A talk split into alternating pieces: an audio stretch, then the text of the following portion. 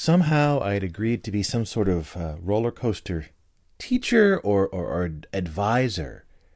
Right, I, w- I was known to be sort of an expert on roller coasters, and uh, this this guy, uh, he was uh, going to ride roller coasters for the first time, and he had hired me as as his teacher. Like, what do you do? You know, how do how, how do you approach it? How do you get over your fears? And and I said, sure, I'll be your teacher. And um, so I arrived at the at the place, and it was a uh, a supermarket, right? And but above it there was this whole complex, and they said you, you find aisle eleven, right? And there'll be these escalators going up, and uh, up there you'll find this uh, this kind of an indoor theme park, and you'll meet him there, and uh, right, and then you'll start going on all the roller coasters, and you'll talk to them, and um, so I uh, I found aisle eleven, and there was a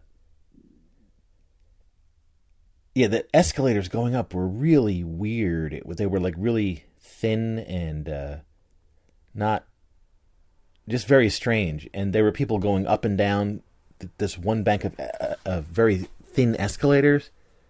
It was very strange.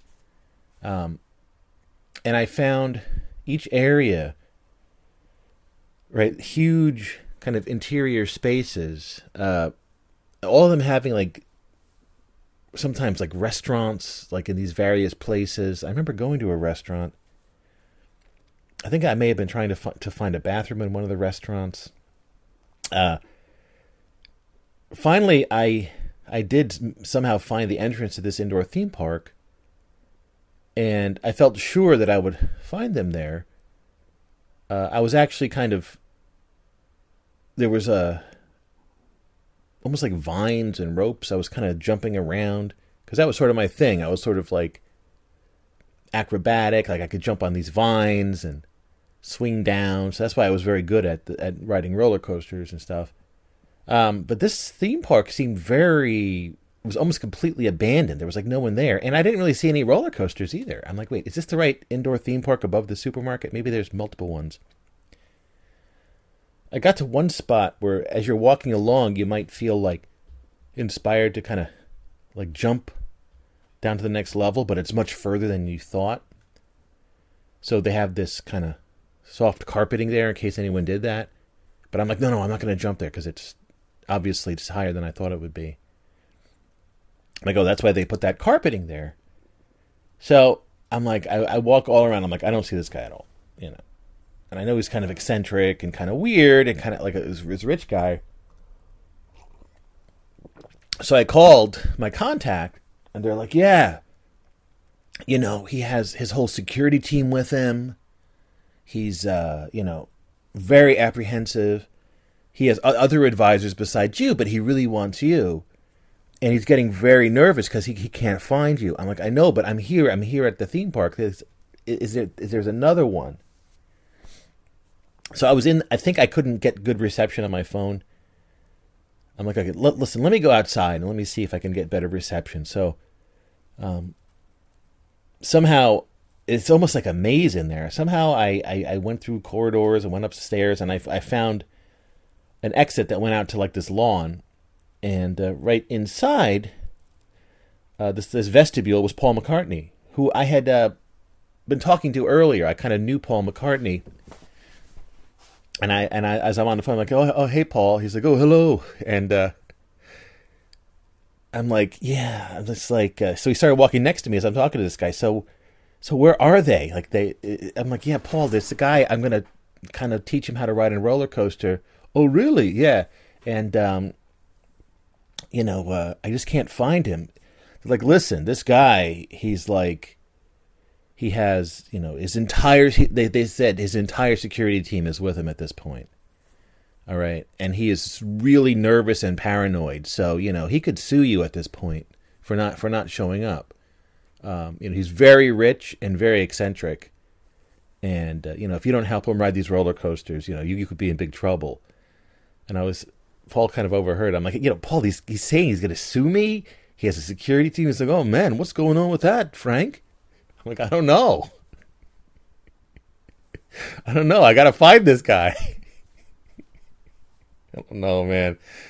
And then I woke up. Yes, that was my dream a few minutes ago. Yeah. What is the uh, what time is it here? It's dark. I'm in the basement. 6:23 a.m. Thursday, February 16th, 2023. Yes. Yeah, it was a wild dream. Yeah, I, and I know there was more. I'm I'm glad I could remember this much. Uh, but Paul McCartney, and it was the current Paul McCartney, you know, whatever, you know, the current old fake Paul McCartney, depending on your view on the whole Paul is dead thing. But it's someone, oh, I knew him.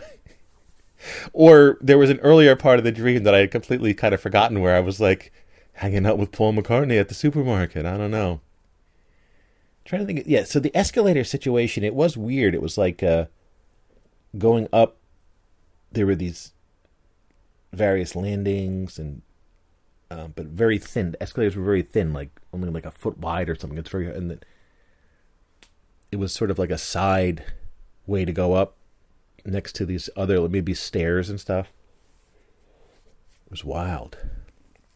And then just the idea, like the thought that struck me, like once you went up the escalators, there was just this huge interior space. that There was like nothing really there, no businesses or anything. But then in certain parts, there'd be like a theme park or a bowling alley or something.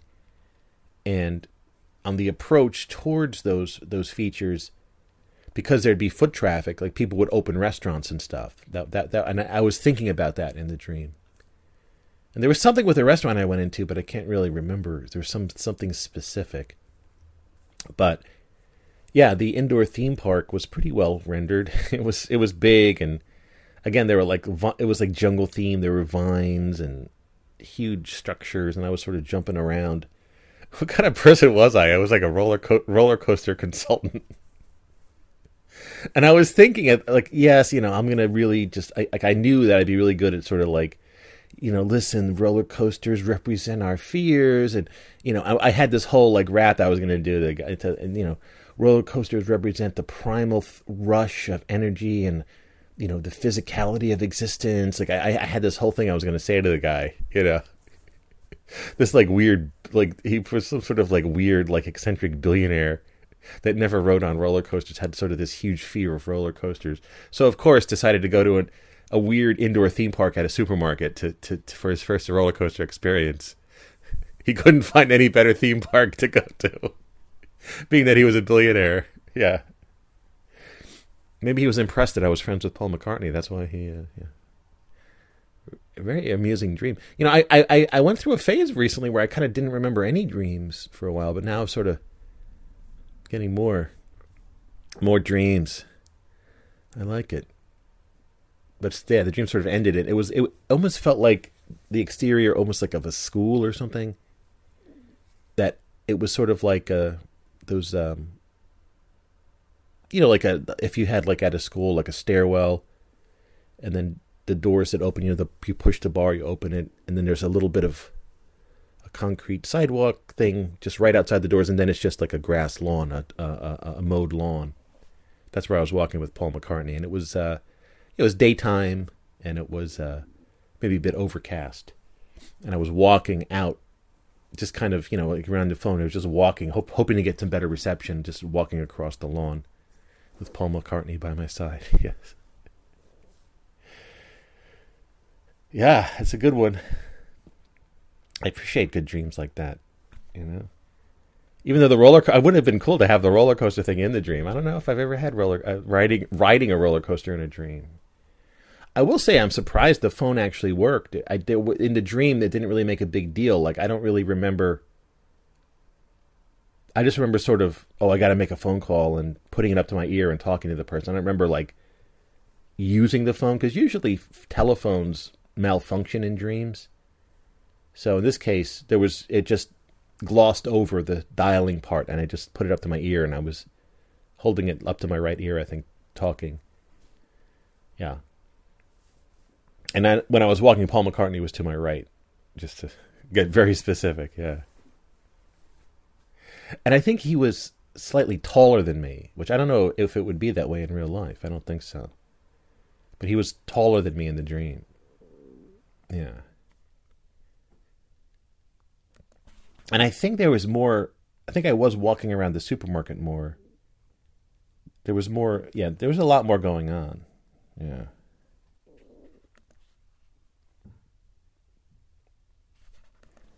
Dreams, man. Very, one of the more mysterious aspects of our life on Earth. What is the explanation behind it? We almost have this built in virtual reality system inside our head.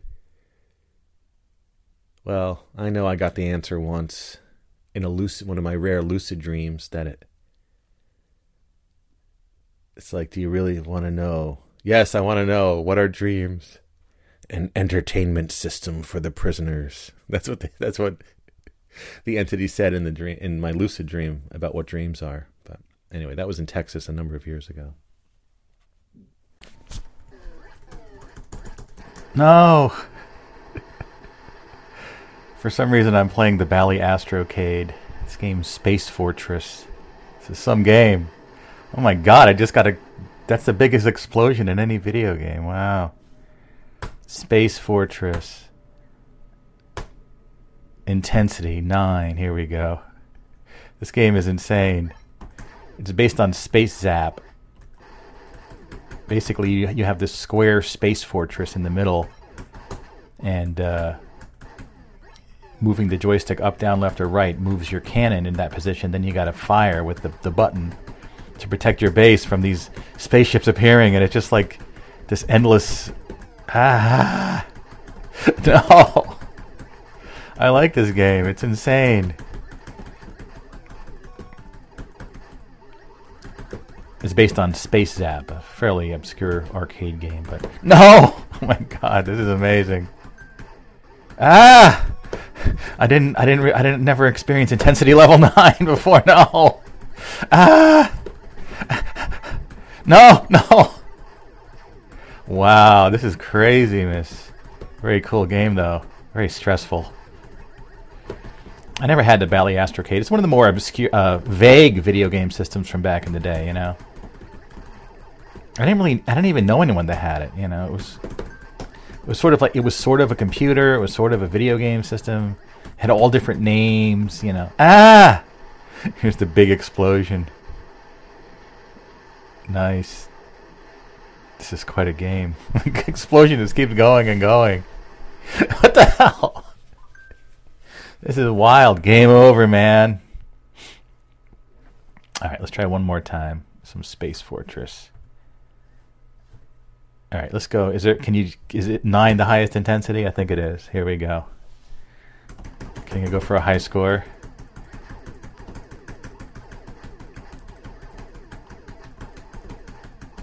Yeah. I'm playing this on MAME, by the way. You know, I got my uh, Pleasure Dome download before they shut down. I mean, it was probably about a year before they shut down. I think those torrents are still out there. I haven't really tried to update it. Maybe I should try to. It's like what it's over a terabyte of stuff you got to download, but maybe I should try to download it again if it's still if they're still going to update this. Ah, because it's pretty much every video game ever, you know. Which is kind of cool to have every video game ever on your computer. Computer. No, my God, this is insane up till around 2000 or so, you know. Not the more recent games, but. Ah, come on. I'm doing good. Oh no, I died. this explosion is wild. Space Zap, man. it's so funny. What are some more good games for that? Yeah, I found a web page about the Bally Astrocade. Oh, Space Fortress is from 81. Okay. Let me see. This is a list. They, they put that number three. The number two is Galactic Invasion, which is their version of uh, Galaxian, and then Incredible Wizard, which is their version of uh, Wizard of Wor. I guess they had this concept of changing the name of everything. Let's try Galactic Invasion from 81. I mean, uh, let's see. Galactic Invasion. There it is. Okay. But they also have Galaxian. That's weird. Skill level one. Number of bases one. Number. You had to enter all these numbers at first. See, it's a horizontal screen, so the aliens are much closer to you than a regular Galaxian. Game over. Oh, okay. I only had one. All right. But let's see how that differs from actual Galaxian. It's probably going to be the same thing. Yeah, same thing. I don't know why they had to change the names. I know there's some explanation somewhere. Game over. Okay. And the number one game, The Incredible Wizard. Their version of Wizard of Wor. I know I've talked about Wizard of Wor before on the show. Didn't I talk about The Incredible Wizard as well? I think so. Let's see how this goes. Easy, medium, or hard. Let's go easy. They took out, there's no voice though. They didn't have that on the home system. Mind me, the Wizard of Wor. Right? It's kind of a cool, you're in it, you're a yellow spaceman in a maze shooting monsters. I just got killed. You have a radar screen. You know? I always felt with this game, it felt like it had such, it suggested such potential, but it never really, the gameplay and it never really lived up to it. You know, uh, it's hard to describe, but it just sort of felt like you're a, a, a yellow spaceman in a maze, and it felt like there could be more stuff going on. You know what I mean? Maybe, maybe I don't even know what I mean. You see what I'm saying, right? I almost felt there's something about just walking around in a maze in a video game that there's something, there's some more potentiality, like there's something more that could go on in there. I'm not sure what the hell's supposed to go on in the maze, but. Alright, I'm not really digging this at the moment, but I guess we could try the uh, the original Wizard of Wor to hear the voice, right? From Dave Nutting Associates, yes. What a nutty guy, Dave Nutting. Dave Nutting is nutting all over the video game industry. Insert coin.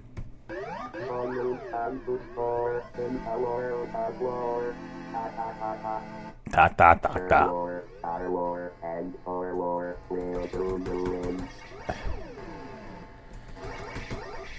Wow, this it looks different than I remember. That's weird. Why does Wizard of Wor look different than I remember?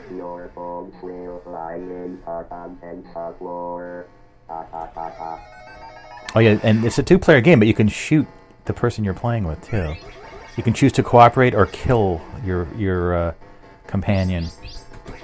Why does this look? It's just weird. Slightly different than I remember, but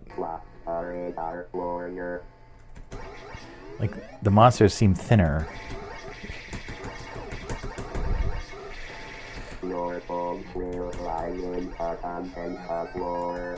What? What is he saying? Your bones will lie in a content of war? What the hell are you talking about? And here's here's a version with uh, the German language. Let's see, German Wizard of Wor. Uh, what?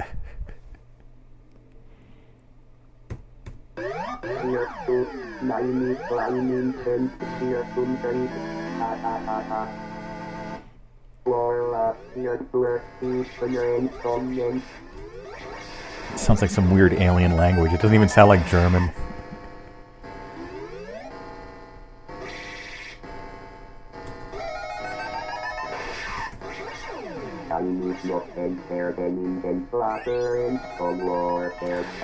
Space madness! What is going on? I kill blue spaceman. You're supposed to kill them or save them? I don't know. Then the, the, the red alien turns invisible. It's very frightening. You can only see them on the radar screen. Yeah, that's one of the gimmicks of the game.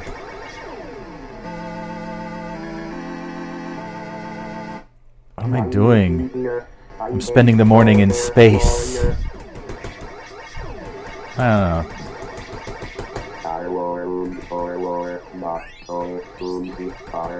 I, I always, again, I always like the idea of this game, but it just, yeah, whatever. You, I already said that whole thing.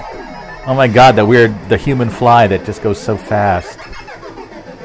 What happened? I'm in Germany in space. I'm in space Germany. What the hell? No. I have to get out of space Germany. No. No. It's like a fever dream of space Germany. Ah! I died.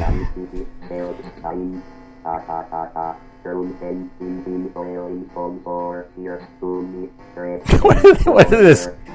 What is off die Platze? You're dead. Very dramatic video game. Wow. Let's see. see what other games Dave Nutting did. Let's see. Dave Nutting.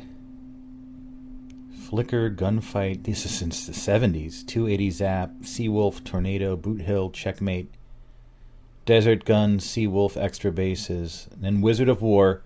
And then The Adventures of Robbie Roto. I remember this game um, was released for free. Remember, like it, it was something that was released for free. Um, yeah. it's sort of it's this little guy, this red guy who who digs. It's, it's sort of like a night, nightmarish version of Dig Dug, and then he gets carried away by a ter- pterodactyl.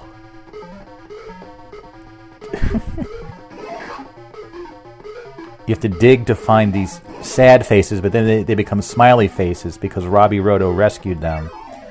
And you get killed by a spider and taken away by a pteranodon. Great. No wonder they gave this game away for free. This game sucks. Okay, what is up with this game? Run through the mon- runs through monsters, goes through a locked door, touches the dreaded mouth, and what? What is going on with this Dave Nutting guy? What a nutty guy! All right, I'll get the key. Great. The one game they give away for free is like no one wants to play it. You know.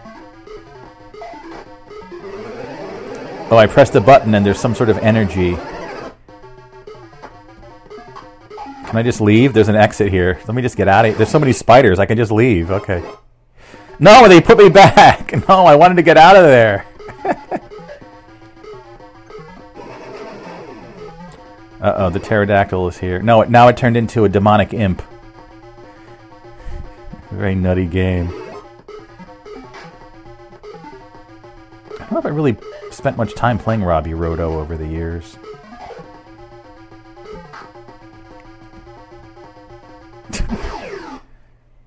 I don't ever remember seeing this in the arcade ever. That's why he has like a mining hat on. He's really like a red Pac-Man with a, with a, a, a yellow mining hat on.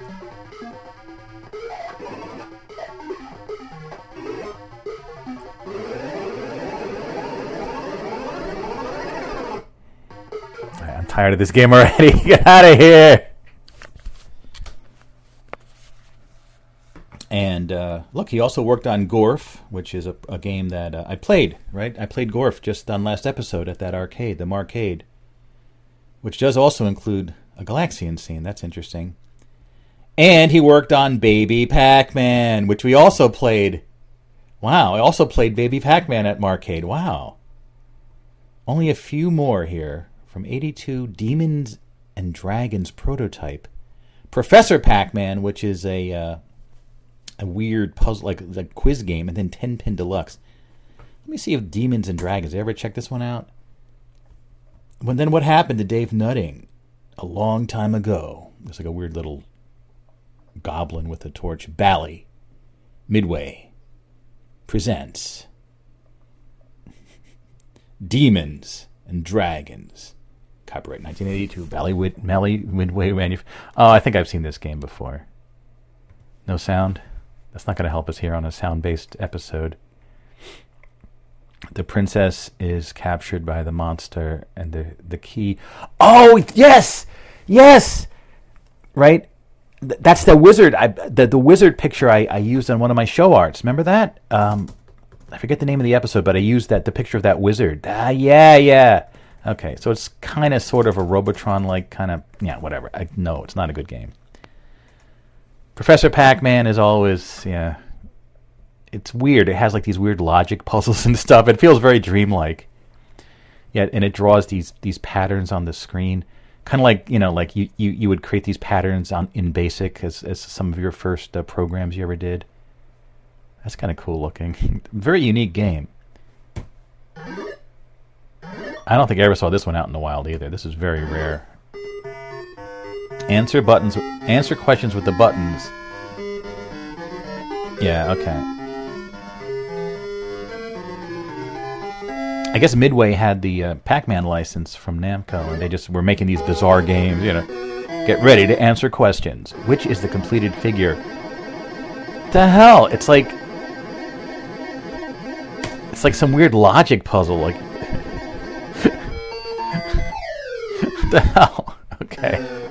All right. You have to really think with this game. It's not like just a reaction game like Space Fortress.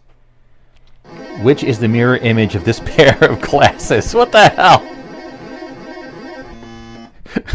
what the hell? They all look the same. no. This nutting is a this this nutting is a very cruel uh, teacher. Oh, there's there's the there's the Pac-Man schoolhouse. Demented music. The sun is going down. Some geese are flying by. Just Professor Pac-Man in in, sh- in silhouette. All right, I gotta be able to win this game. Come on. And then what happened after 82? Dave Nutting Associates like went out of business? What is this question? There's a picture of an island, a bow tie. Which one does not belong? Uh an island. Why? I don't know. This game makes no sense. Well done, Pupil 1. Examine this next city scene. It's a furniture store, a food store, an arcade. Which building has the most windows? A. Jeez. And some taxi cabs are driving by now.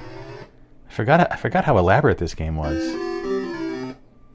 Hmm, let's see what's next here. Which is the same flock of birds? Oh my God! It's really ah A. Try again. B. The little birdies are flying around. this is a very dream, very nightmarish game. Complete the progression. There's a dump truck. Oh, the sand was dumped out. this is some game. I'm doing good though. This is, I think, this is my best game of Professor Pac-Man ever. How many intersections are there? Uh, two. This is like this is like Mensa level. This game is like a Mensa test. Jeez. Bo- I got a bonus question. Study these hand. Oh my God! There's these weird hands. There's five different hands. I have no idea what these. How many hands were left-handed? I just guessed.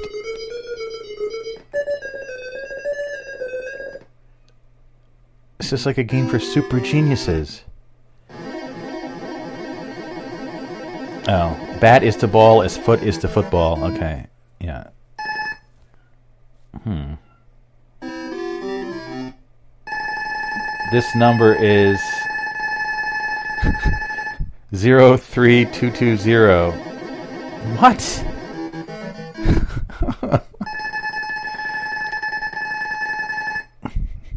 like each question has has its own like animations and graphics. Okay, there's a bunch of hats. How many police hats? What is going? This is how did I get in, How did I get started with all this? Okay, here are a bunch of women juggling. Five women juggling. Six, seven, eight, nine, ten women juggling. Okay, okay, all right.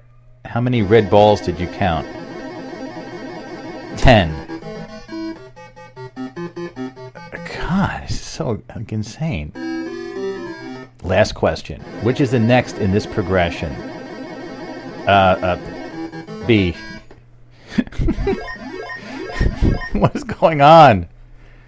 Why did this guy stop? He's he, he's like the mad genius of video games. Here's a telephone. 0740617. 07406 uh it is. Wow, I'm doing good. No. What's going on? I thought the game was over. These study these figures. Oh god. Somehow I'm doing good. Here's my bonus question, pupil 1. From the left to right, which sequence of operations would arrive at the given result? Uh I, I, I don't know. What? What? What? Sorry. How many cubes are in this structure? Oh my god, 32? No. 20, 20. It's impossible. I, I could hit pause, but that that goes against. All right, monkeys. Six monkeys. Okay.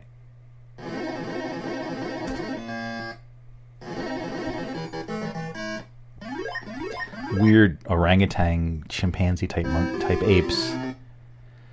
Which scissor is the same? I don't know which scissor is the same. Oh, I can enter my initials now. Okay. Okay. I'm, I have high score number three. I'll put STT for sneaky TT. That's what I usually enter these days.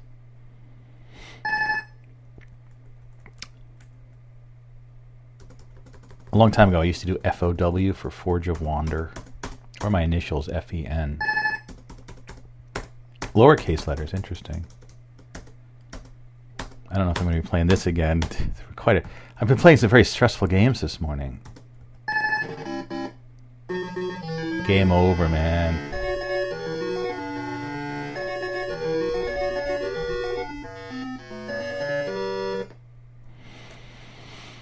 Yeah.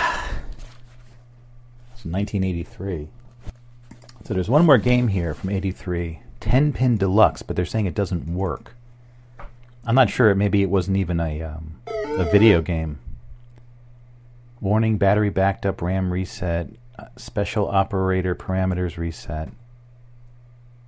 All right, let's try to reload this. Well, they say it doesn't work, so I mean, all right, that doesn't work. So let's see what happened with Dave Nutting Associates. Like what? Obviously, he was working with with Midway Nutting Associates was an arcade game manufacturer based in Mountain View, California, incorporated in February 1967 by William Gilbert Nutting.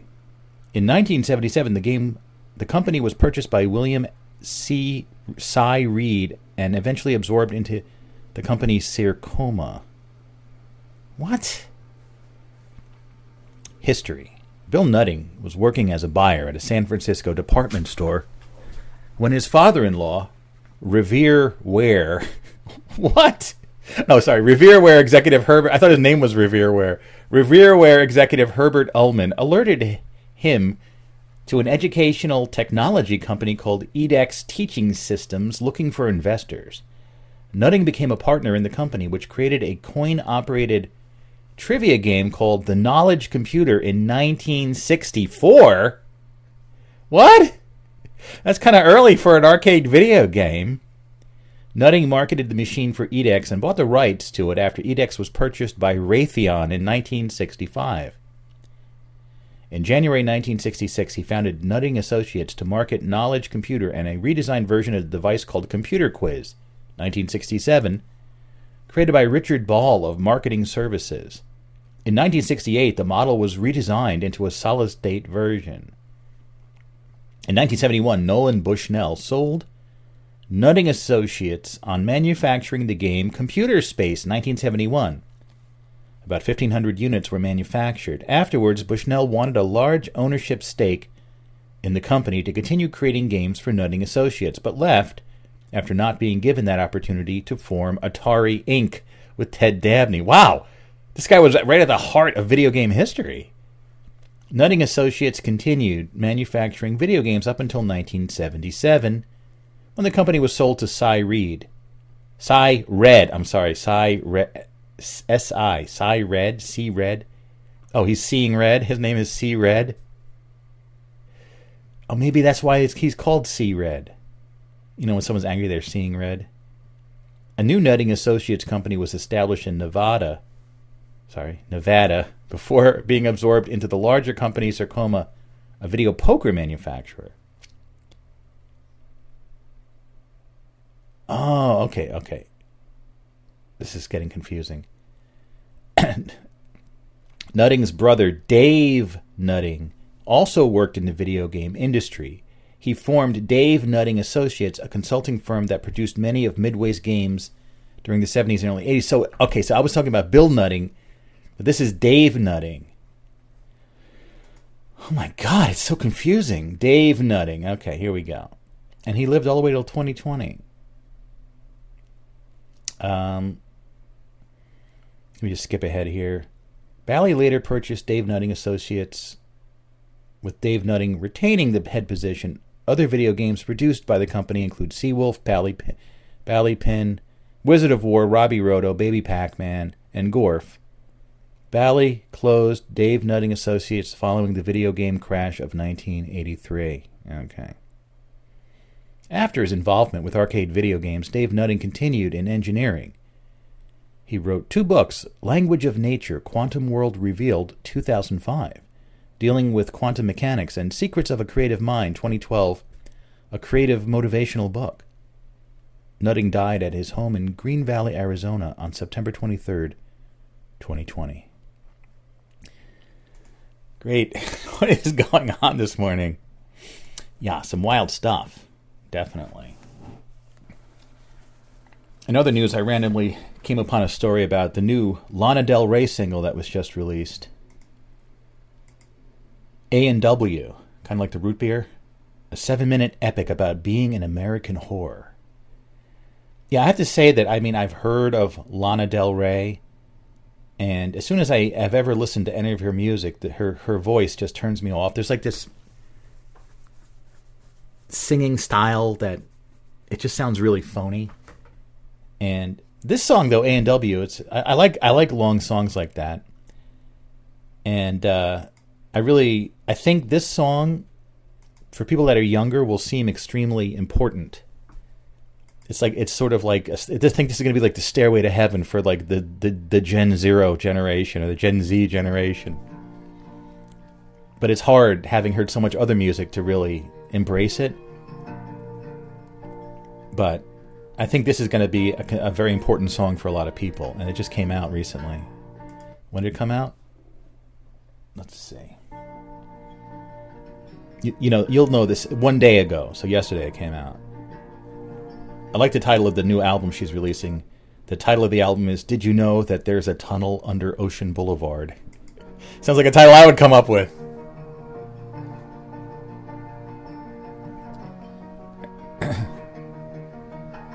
That's when I get to the part. You know, that, that singing style, it kind of turns me off. Yeah. It just seems like someone singing that way is putting on like a, doing like a fake voice, you know?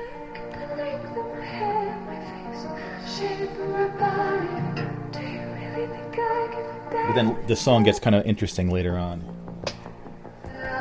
Like Jimmy Jimmy Cocoa Puff or something. Jimmy Jimmy Cocoa Puff.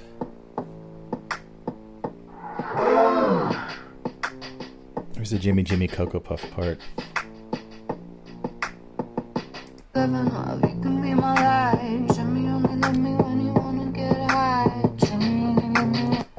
Here, here it is. Kind of good beats, though, right? A and W root beer, man. I wish I wish it was a song about root beer.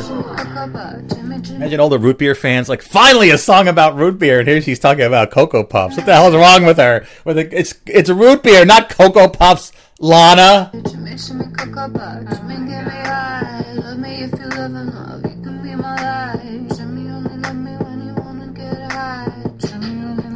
Enough of that. but I understand. I, I could tell that this song feels somewhat substantial, and that again, having heard so much more music than someone that is younger, it, it doesn't really I, I can't take it as seriously, but I, I do think it's a good song, and I do think for a lot of people it's going to be like the stairway to heaven of their generation. Whatever, yes. Anyway, some sad news the uh, upcoming uh, Three Weasels adventure has been postponed. Yes, uh, two days from now, Saturday, we were going to get together the three weasels. We haven't been together for a while, me and Peter and Brian. But uh, Peter has a really bad cold, and so we had to postpone. As I have postponed uh, another time because I had a really bad cold. So hopefully we'll we will uh, reschedule within a few weeks. We do need to get together because it's been too long. It's been way too long. But I'm sure it will happen soon. But yeah, these colds these days, since this pandemic, everyone's wearing the masks and isolating and the, the social distancing and all that all that jazz. Remember all that? So I did not get a cold for a couple years. When I finally got one, it hit hard, and it, it was and it took a much it was much more severe than a regular cold. Because normally I would get a couple colds a year, just in normal uh, daily activity, the daily routine. You get a cold. It's not pleasant, but it's not really you know that bad, I guess. But when you don't get a cold for a couple years, your body starts to forget about these cold, the, the, the cold, uh, whatever. That's also a coronavirus, but a different coronavirus. So yeah, if uh, Peter, uh, you know, because he had the heart transplant, and um, I didn't know he had a cold, but it's tough, you know, because it's very dangerous because he has he has that health condition. But he seems to be all right other than that. But he's trying to get over this cold, so we'll see. A few weeks, hopefully, we'll get together once again. Anyway, I have an idea.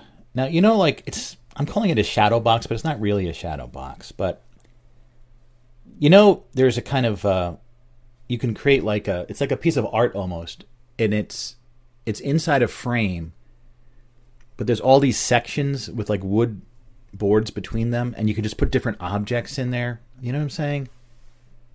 I don't know exactly what to call it, but I think a shadow box is one way of calling it. But because I realized, like in my garage and stuff, I have so much of the objects from my past, cool little objects.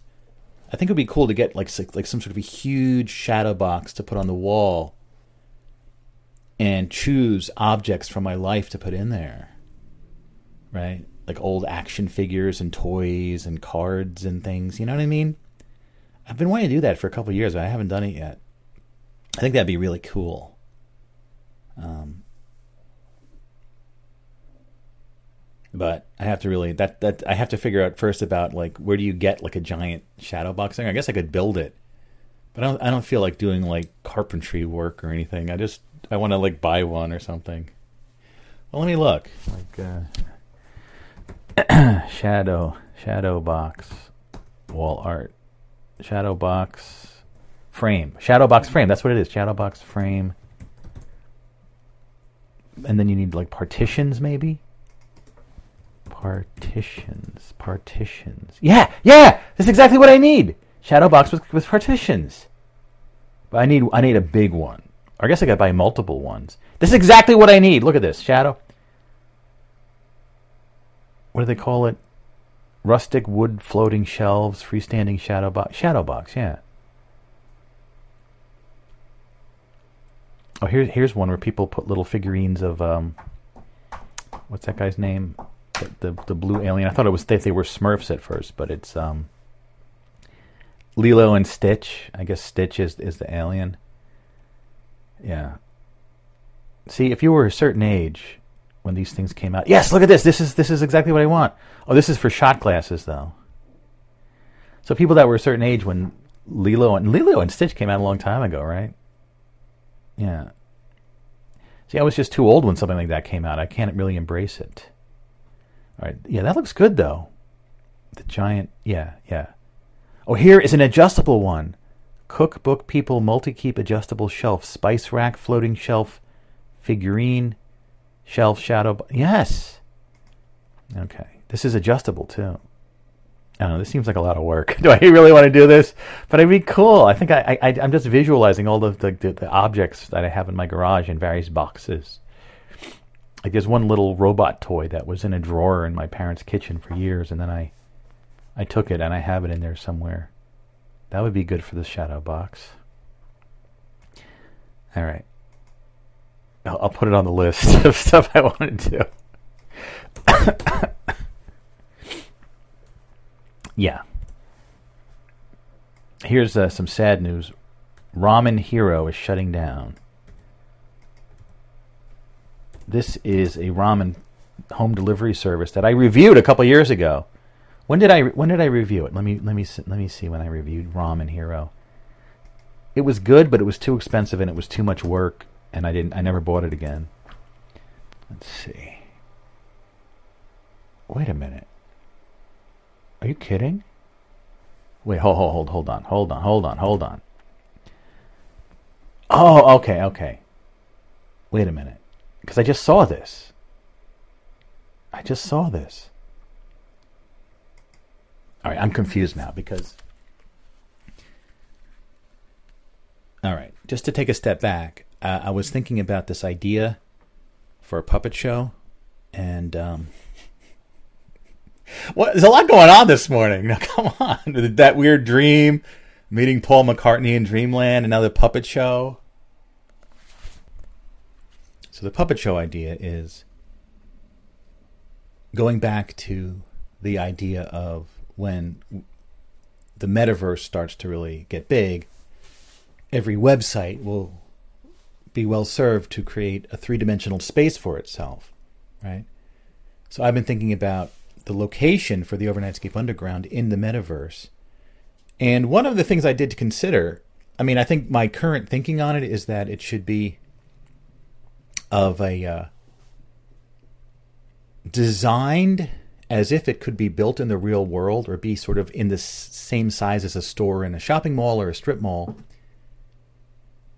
and feature um, you know sort of stuff that could be built in the real world potentially i know in the virtual world disguise the limit in terms of what you can create but i think that limiting yourself can really in some cases lead to a, a more elegant design or a more robust design in some ways. But one of the aspects I thought I would really want is a puppet show in the wall because, right, some of my uh, ideas for the night station location, which was a similar idea, a store in a mall, there would be a um, kind of in one wall, sort of a recessed like a like a puppet theater, and different puppet shows would go on either by done by people or audio animatronics or whatever. So I'd really like to do that, and I think that um, I've always, you know, one of one of my aspirations here on the Overnightscape Underground has been ramp fiction, an idea, a new kind of storytelling, which is just uh, done sort of off the cuff, similar to Frivels but different. And uh, there was a Frivol that I did a while back called Mason Weed and the Puppets of the Van, right? and so that really so in terms of the um, the content of the puppet show that came to mind so i searched for the puppets of the van and this show came up with the ramen hero i didn't even realize that i had it on my list yeah uh, overnightscape 1703 tv game show puppets march 15th 2020 so i was talking about puppets but different puppets, the puppets that were on game shows like Madame or Willie Tyler and Lester or whatever that bird one was. You know, like TV game show puppets. Anyway, so I actually, so the, I so that's so weird. The, I saw the same result come up because the word, it's the hippie van flavor of Ramen Hero, and the title of the show was TV game show puppets. So puppets and vans came up. Wow. Whew. But uh, I also talked about Ramen Hero. Oh, on Guargum Opera. Wow, that's another synchronicity because that was Overnightscape 1701 from uh, May 8th, 2020. But I used the phrase audio leisure system on the show art. I always loved that Guargum Opera. I thought that was a really great title. But I, I used audio leisure system on today's show art as well. Inspired by that. I think I did another one recently too. Uh, anyway, but where was the actual puppets of the van? But anyway, in that in this case, Weed was a wizard, and he had this van, and he was in the like the 1970s. Oh wait, no, yeah, that, it's all coming back to me now. Why is it making that noise? It doesn't make any sense. Oh come on! Hold on a second. Sorry, I think I paused there for a minute. What, what did I say last? Hold on. So it was uh, the Overnightscape 17 97, Pat's Hotline Try, April, April 9th, 2021, where I talked about Amazing Weed and the Puppets of the Van. And it was a, a frivol about uh, a puppet theater, so it was completely it's fiction about a puppet theater that started out in a van with with the puppet shows about this wizard, but then the van itself became part of it, right? So this it's this wizard in this kind of '70s van with a cast of characters that goes on all these different adventures. I could re-listen to it, I suppose, to uh, refresh my memory. But the idea is that when you go to right right now, when you go to onsug.com, for example, that's our website. But in the future, you're going to go to our our space, right?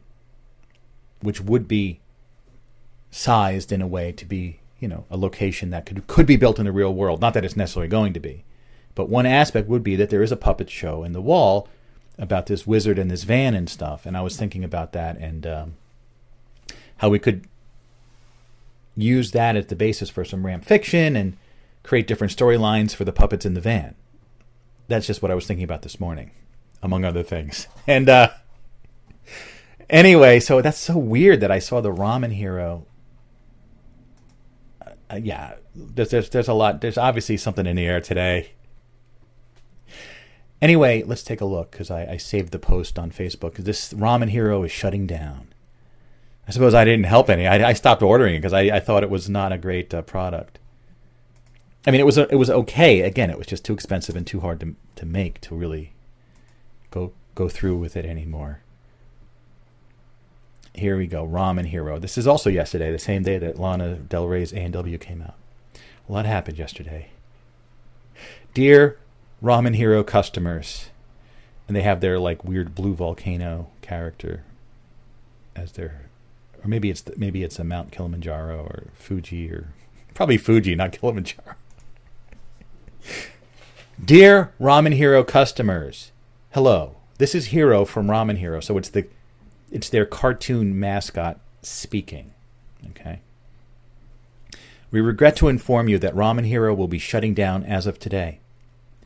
Last summer, one of our key partners in our supply chain suddenly shut down, and it became difficult for us to continue manufacturing our products. We tried our best to find a new partner, but challenging economic conditions have made it impossible to maintain our business, and we are forced to make this difficult decision. Many of our customers have asked when we would be restocking our products, and we are sorry that we have not been able to provide them to you. At the same time, we are very grateful for your patience.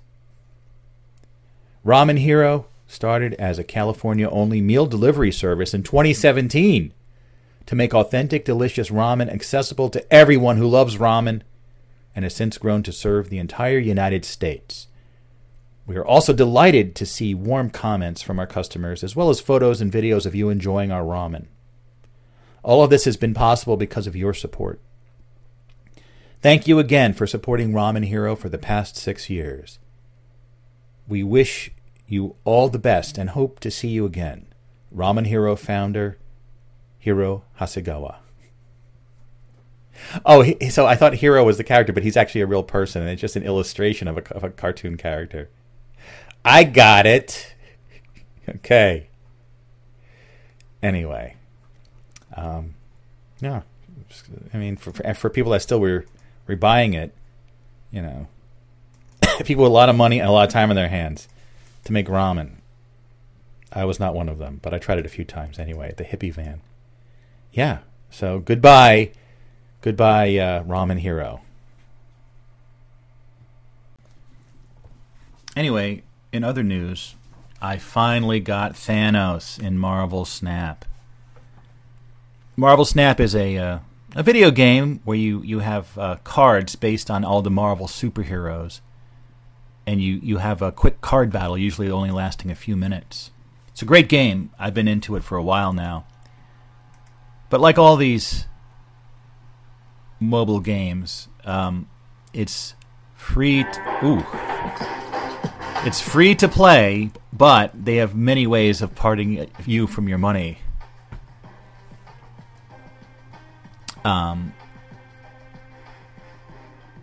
the main way the game works is right. They give you a few cards to start with, This is a theme song from the game. Um, and then you can. Um, what's the right way of saying this? As you play the game, you gain like experience points, and then as you gain experience points, you you can build up gold and credits. Right? There's two different, and this is this is. Let me turn this sound off. It's annoying me. Um, you can uh, build up gold and credits, right? And gold you can buy with real world money, but you can't buy credits with real world, world money. And if you're not into video, if these kind of games, I, I know describing this it sounds very annoying, and it is very annoying, but it's the way people have found to psychologically uh, make the most money from people, right? They don't just charge money; they have credit, they have gold coins, or sometimes it's crystals, and they find that, like, if they're saying buy this cosmetic item for five dollars, people would be like, "F that! I'm not spending five dollars on that." But it's seven hundred crystals. Would you like to buy some crystals? Okay, here you can buy seven hundred crystals for five dollars, and people are like, "Oh my god, that's a great deal!" Like, even like it's it's really using psychology against people because it's the same amount of money, but if you buy money, if you're spending five dollars to buy crystals and you're spending the crystals to buy, you see what I'm saying? They're like tricking people. But it's technically a free game, so if you can resist spending money, you can play the game absolutely free. But there's people that spend way too much money on it. They're known as whales. And they may spend thousands of dollars on a game like this, which is ridiculous. But some people have more mon- money than they know what to do with. So why not just buy some crystals in a video game or whatever? Anyway, um, in this game, as you build up the uh, credits you um, you can use the credits, and then you need another kind of currency known as boosters. Right, you get boosters for each character.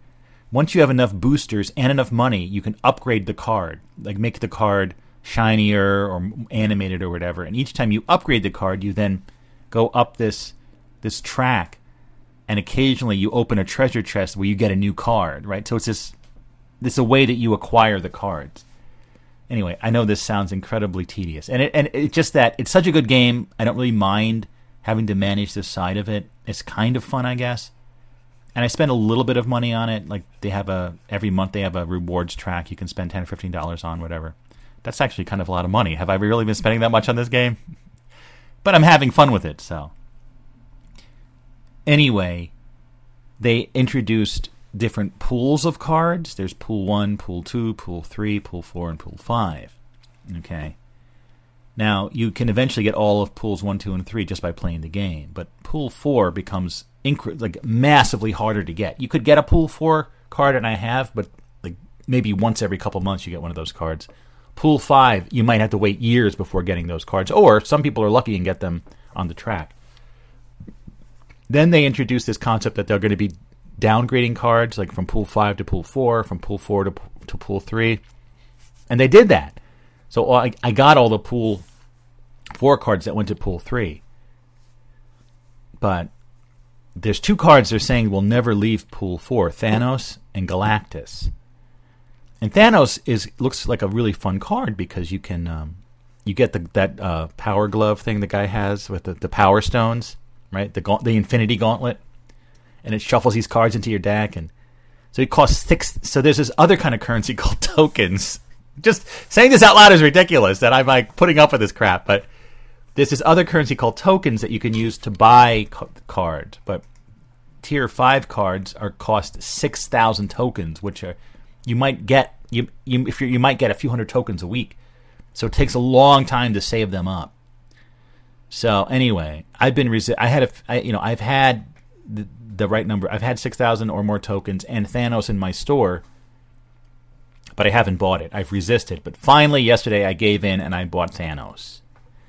And it's been really fun playing with Thanos. I think Thanos is in a better place now as a card. Let's play a game with Thanos. I, I, I net deck this deck. I'm known as Oakenpino from the top rope. I'm fighting Starlight. My other ride is an ant. Alright, I got the time stone. Okay. I'm snapping too. Uh, all right. See, the quantum tunnel is good for Thanos because I can put all my, my power stones in the quantum tunnel and then they'll swap out with another card in the deck. And I got the Mind Stone. You see what I'm saying? And if I can get all six stones, then I can have an 18 power Thanos if I have Thanos. Power Stone. Ooh, I got the Quinjet. Time Stone. I got the Reality Stone. Should I should I wreck Bar Sinister? I know people love Bar Sinister, but I'm just gonna I'm just gonna wreck. Mm, yeah, I'm gonna wreck Bar Sinister because I don't think Bar Sinister really helps me per se, but it might help the other player. Destroyed Bar Sinister with the Reality Stone. It became Weir Island. Ooh, Killmonger killed my Reality Stones, my Power Stones. Uh oh. I'm, I always do worry about the Killmonger. Um, ooh.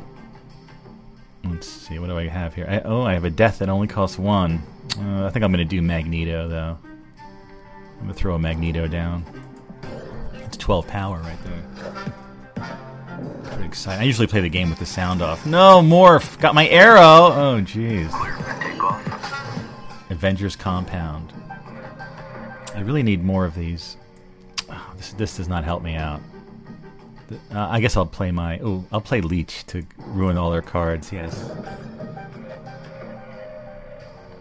I got a cool variant of Leech. Jessica Jones. All right, let's see what's going. on. I- I'm not really doing well here. Uh, I don't know. Should I just should I just do Shang Chi? I don't know. I guess I'll just play Death. I don't know what to do here. I'm just gonna play Death over here. I have a really cool Death. It's the the juvenile Death, but all black and white with uh, white sparkles. Did I do it? No! Oh god, I lost. Bastard. Yeah, I didn't. It wasn't a very good game. But anyway, I do like Thanos and my and my my Infinity Stones. As much as I'm not a fan of the Marvel Cinematic Universe, I am a fan of this game. All right, let me turn the sound off again. Yeah, the sound is kind of overwhelming. I, I usually, I almost never play with the sound on. Anyway, there you have it. I finally bought Thanos, and I, I, I only have like 5100 credits at this point, so I can't, I can't buy another tier five, but I could buy a tier three. I'm gonna try to be, uh, I'm gonna try to be disciplined and wait until there's something I really need. I mean, I kind of want Dazzler, but that she's tier five. She's definitely to go down to tier four at some point. All right, around the porch here, got a Graycliff cigar, and it is warm out here. Even though it's the middle of February, it's warm like like a beautiful spring day. Yesterday was warm as well, around seventy degrees. What is it right now? Let's see, sixty-six. Yeah, um, these are all in Fahrenheit, of course. I know most of the world doesn't use it, but this is America. What do you want? Um, yeah, last night it was so warm. We hung out with our neighbors on their back patio. Uh, really, really beautiful weather. The crew's over there working on that house. They're flipping that house, rebuilding it. So, mm. Quite a pleasant Thursday thus far. So I want to talk about the news lately, right? The news has gone crazy lately. Weird, weird stuff what is going on, right? UFOs, AI, train crashes, and all sorts of things. Seemingly like straight out of a movie. This is like the start of a science fiction movie. But this is real news? I mean, so I think it's this news cycle is like uh, the chat GPT and AI topics just has been big for a couple months. It seems like, as I've said several times, last year I got interested in the AI image generation, and I, w- I used Midjourney for a while. Was really blown away by it, and then very quickly got almost like uh, disgusted by it. Not from any decision; it was at a very gut level. It was at a very um, intuitive level. I started to like not like the AI images. Um, so this next thing that came about, ChatGPT, which is apparently a big breakthrough in AI artificial intelligence um, capacity. This one is specifically writing stuff. I've kind of avoided it because of my experience with Midjourney. It's sort of otherwise I probably would have tried it out, but uh, that's been going for a while now. Now, of course, AI has been a big topic I've talked about, and I really don't know where this particular phase fits in with, you know, the singularity or artificial general intelligence, which is going to be an uh, geometric progression of capacity.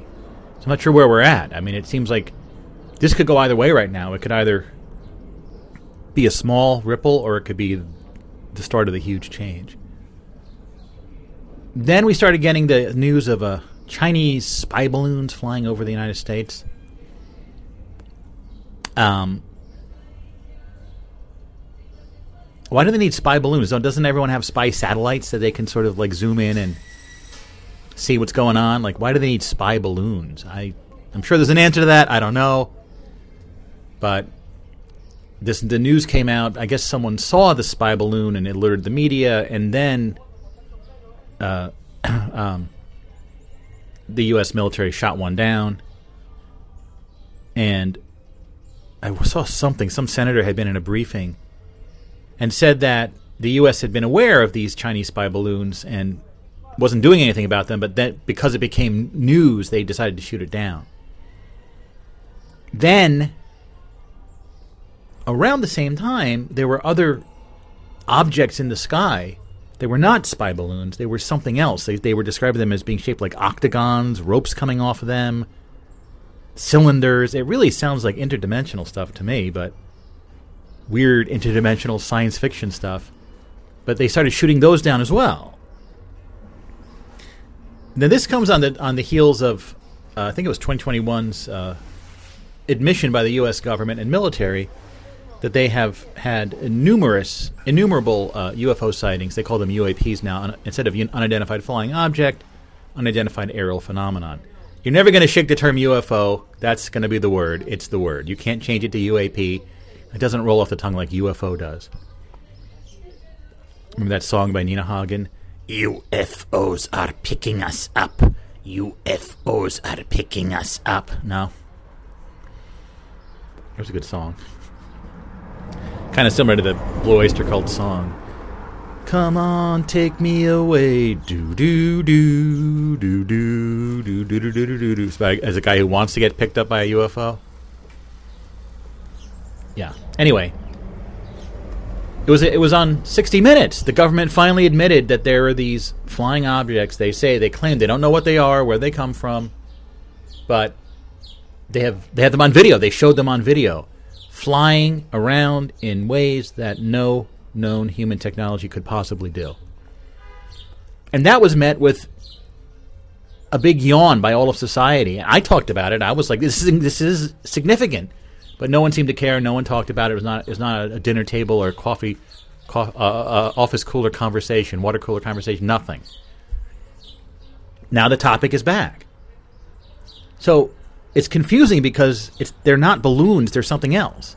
Now, meanwhile, you know, considering that the mainline UFO, the main UFOs they're seeing have uh, seem to be possessed of such incredibly high technology that you'd you'd assume whoever was had such technology would have a vast mi- military superiority over us. That they, right, that with with such technologies, and that's just what we've seen um, we would have no chance using what we know of as our armaments would have no chance.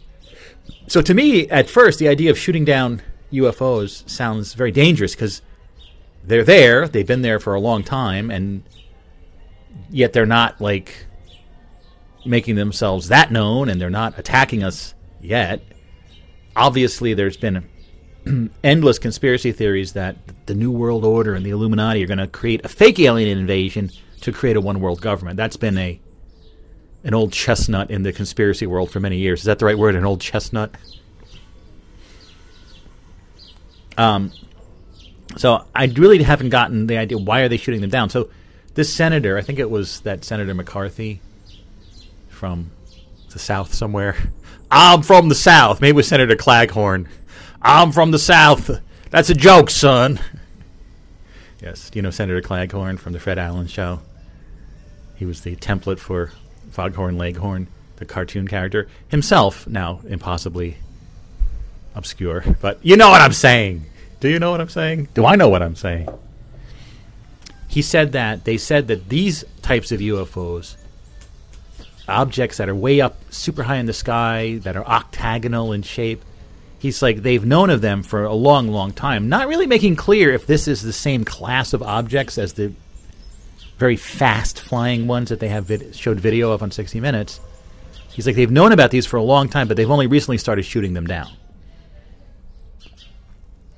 So there's a great deal of confusion about this. uh, well, what are these things? They're not balloons. They're not the fast flying UFOs, but platforms in the sky. Like what? So apparently, the president of the United States in this timeline, Joe Biden, may be uh, addressing it. He may, he may be having a news conference today, uh, talking about the UFOs. I always say the president in this timeline because I know probably in the regular timelines there's no there's been no Trump or Biden. This is some exotic offshoot timeline. But that's where we are because it's probably more interesting than the other timelines. Yeah. The whole interestingness thing I've been talking about lately is the purpose of re- of this reality. Anyway, then there's this trains derailing that have toxic chemicals in them. And I really only see, I do not watch news on television. It's one of my rules. Personal rules. I do not watch news on television. I only read it on the internet.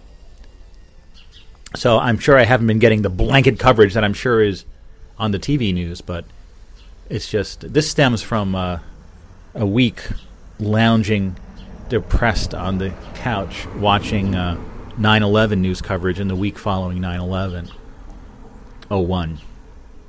Which, if you don't know what that is, because a lot of people listening probably don't know. I think a lot of young, there's uh, people who are now adults that were born after 9 11 who probably have, don't really know much about it. It was like the Twin Towers got blown up and other stuff, in a nutshell. Um, I realized watching the footage of the planes going into the buildings over and over again, like, I, I, this is not, it's not worth it to watch this news, and it's just too brainwashy, really. Anyway, trains derailing in multiple sit- states. Uh, I know there's a big one in Ohio, and they showed this map of like the, the toxic chemicals are blowing all the way up into like New York State and New England. Luckily, they missed New Jersey so far. I guess the prevailing winds are in our favor here in Jersey. But don't you remember a little movie called Close Encounters of the Third Kind? Right? uh, from 77 or 78. It's a good movie by Steven Spielberg, you know. Dun, dun, dun, you know, that whole thing. They were communicating with aliens through music. Music, the universal language. right? so, hello. Uh, someone walking his dog. He often comments on how good my cigars smell as he walks by with his dog. I do tend to smoke decent level cigars, you know, mid tier cigars, uh, probably. I don't smoke crap. I like good cigars, damn it. These aren't the most expensive cigars, but they're mid range, mid mid to upper range. Maybe mid range. Anyway, if you remember in Close Encounters where the aliens came, right? Um, they ha- created a fake train derailment with a chemical leak, right? And then didn't some family have like a, a, a canary in a bird cage? You know, you know. Remember that song, "Canary in a Coal Mine"? Was that the Police? Canary in a coal mine. And didn't Devo do a cover version of that? So the idea was that in coal miners, which my um, my great grandfather was a coal miner, and my my great uh, great great uncle, great great grandfather and great great uncle were coal miners, and my great great uncle Frank got killed in the mines in a collapse. But there were also, if you're mining, you could cut open a seam of some sort of gas or something, natural gas, I don't know, that would kill you, right? But that's why they had canaries in a coal mine because it would kill the canary first. So as you're mining, you would um, you'd bring this little canary in this little cage, and you'd get your pickaxe. You'd start. Did they really use pickaxes? I don't know. Probably. And you you glance over at the canary every so often, feed it some bird seed or whatever, and if it's still alive, you're safe from the gas because it would kill it. Then if you see the canary like keeled over and died, you like run out of the mine as fast as possible, drop everything. But remember in the movie, there's these toxic gases, and these people have a bird, and so like the evil government agents, don't they like inject it with a poison to kill it? See, your your canary died, so this real the, the chemical spill from the train derailment is real. Meanwhile, they're trying to get everyone out of there because the aliens were about to land, right? so now, with all this talk of UFOs and train derailments and chemicals floating in the air, oh my God, it is all this. As I said, when I was watching the Phish Show on New Year's Eve, as soon as it hit midnight, I felt this different feeling. Something had like. All I can say, this could all be in my, imagine, my imagination, but I just, as soon as it became midnight, I felt this other thing, this tone. You know, I often talk about um, psychic impressions, you know. And when it comes to psychicness, I would say that I have a bit of sensitivity. I'm certainly would be very low level, but I'm also not afraid to talk about it. I don't know. I think a lot of people just, would shrug it off, and know people think I'm crazy if I have. I'm not saying anything specific. I just have these psychic impressions. I can sort of sense uh, information or the tone of something that's otherwise invisible around around us. As I think many people can. I think everyone can at some level. To me, it's just part of my life, and I know other people have the same thing, but some people don't have it at all. But it's you know whatever. It's, it's not. Is it? It's just. I'm just saying. I've and I've continued to feel this different, wild, strange energy, like something changed behind the scenes. However, this reality is generated, whatever is behind here whatever systems are supporting this reality, something changed. Uh, an energy, a tone, a vibration, something changed. And now all this weird stuff happening. All this news. And again, we don't know how much of it's true, how much of it's fake news or whatever. Uh, it's just it's just getting weirder and weirder and weirder. And uh, I don't know quite what to make of it as I've said in the past, when there's been, uh, you know, I'm very interested in these topics weird supernatural stuff, reality shifts, all these different things. Um, but I kind of when when things happen, which incredible coincidences, synchronicities, or whatever. Like I don't, I don't, I talk about it, but I really want to. I don't really want to live in a world that has that. I, I, I love talking about it, but I like the comfort of the normal, quote unquote, normal world. So this is getting a little disconcerting, you know. And I'm I'm most of the way through the second book in that series I talked about, um, the Book of the New Sun by Gene Wolfe, comprised of uh, four novels. So I finished the the first one, Shadow of the Torturer, and then I'm towards the end of Claw of the Conciliator.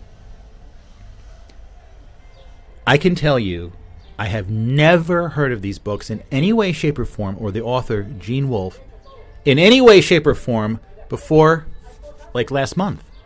Or even, yeah, it was like last, last month or early this It was just a few weeks ago. I first heard about it. It came up in my news feed on the, on the Google News feed thing on my phone. These books are utterly remarkable. The writing style is right up my alley. It is so well written. It's so dreamlike and amazing. I and I've talked about how in the I feel like maybe this particular series of books and this author didn't exist in the reality I was living in, but through some kind of shift or change in the past, right? Our world changed, and now this these books have now been introduced into this reality. I know the traditional explanation is that I just never, I just happened to never hear of this guy or these books. It's something I would have heard about. I'm telling you, it's something I would have heard of I've been I've been researching and investigating and very open to that topic and very interested in that topic of science fiction novels, fantasy novels, and things like that. It just yes, it's possible I never would have heard of it, but it just fits into the scheme of all the weirdness that's been going on, right? That itself, I feel, almost rises to the level of getting me worried because, like, this is not proof, but strong clues as to something weird's going on. By the way, this cigar is actually really good. I think it's the Graycliff Anniversary. Good one. Anyway, um, I mean, the, it's just so incredibly good. Like at this point, they're in this place called the House Absolute, and there's this theater troupe, and there's oh my god, it's like it's utterly incredible. Check out this music they're playing. It's like Mexican music.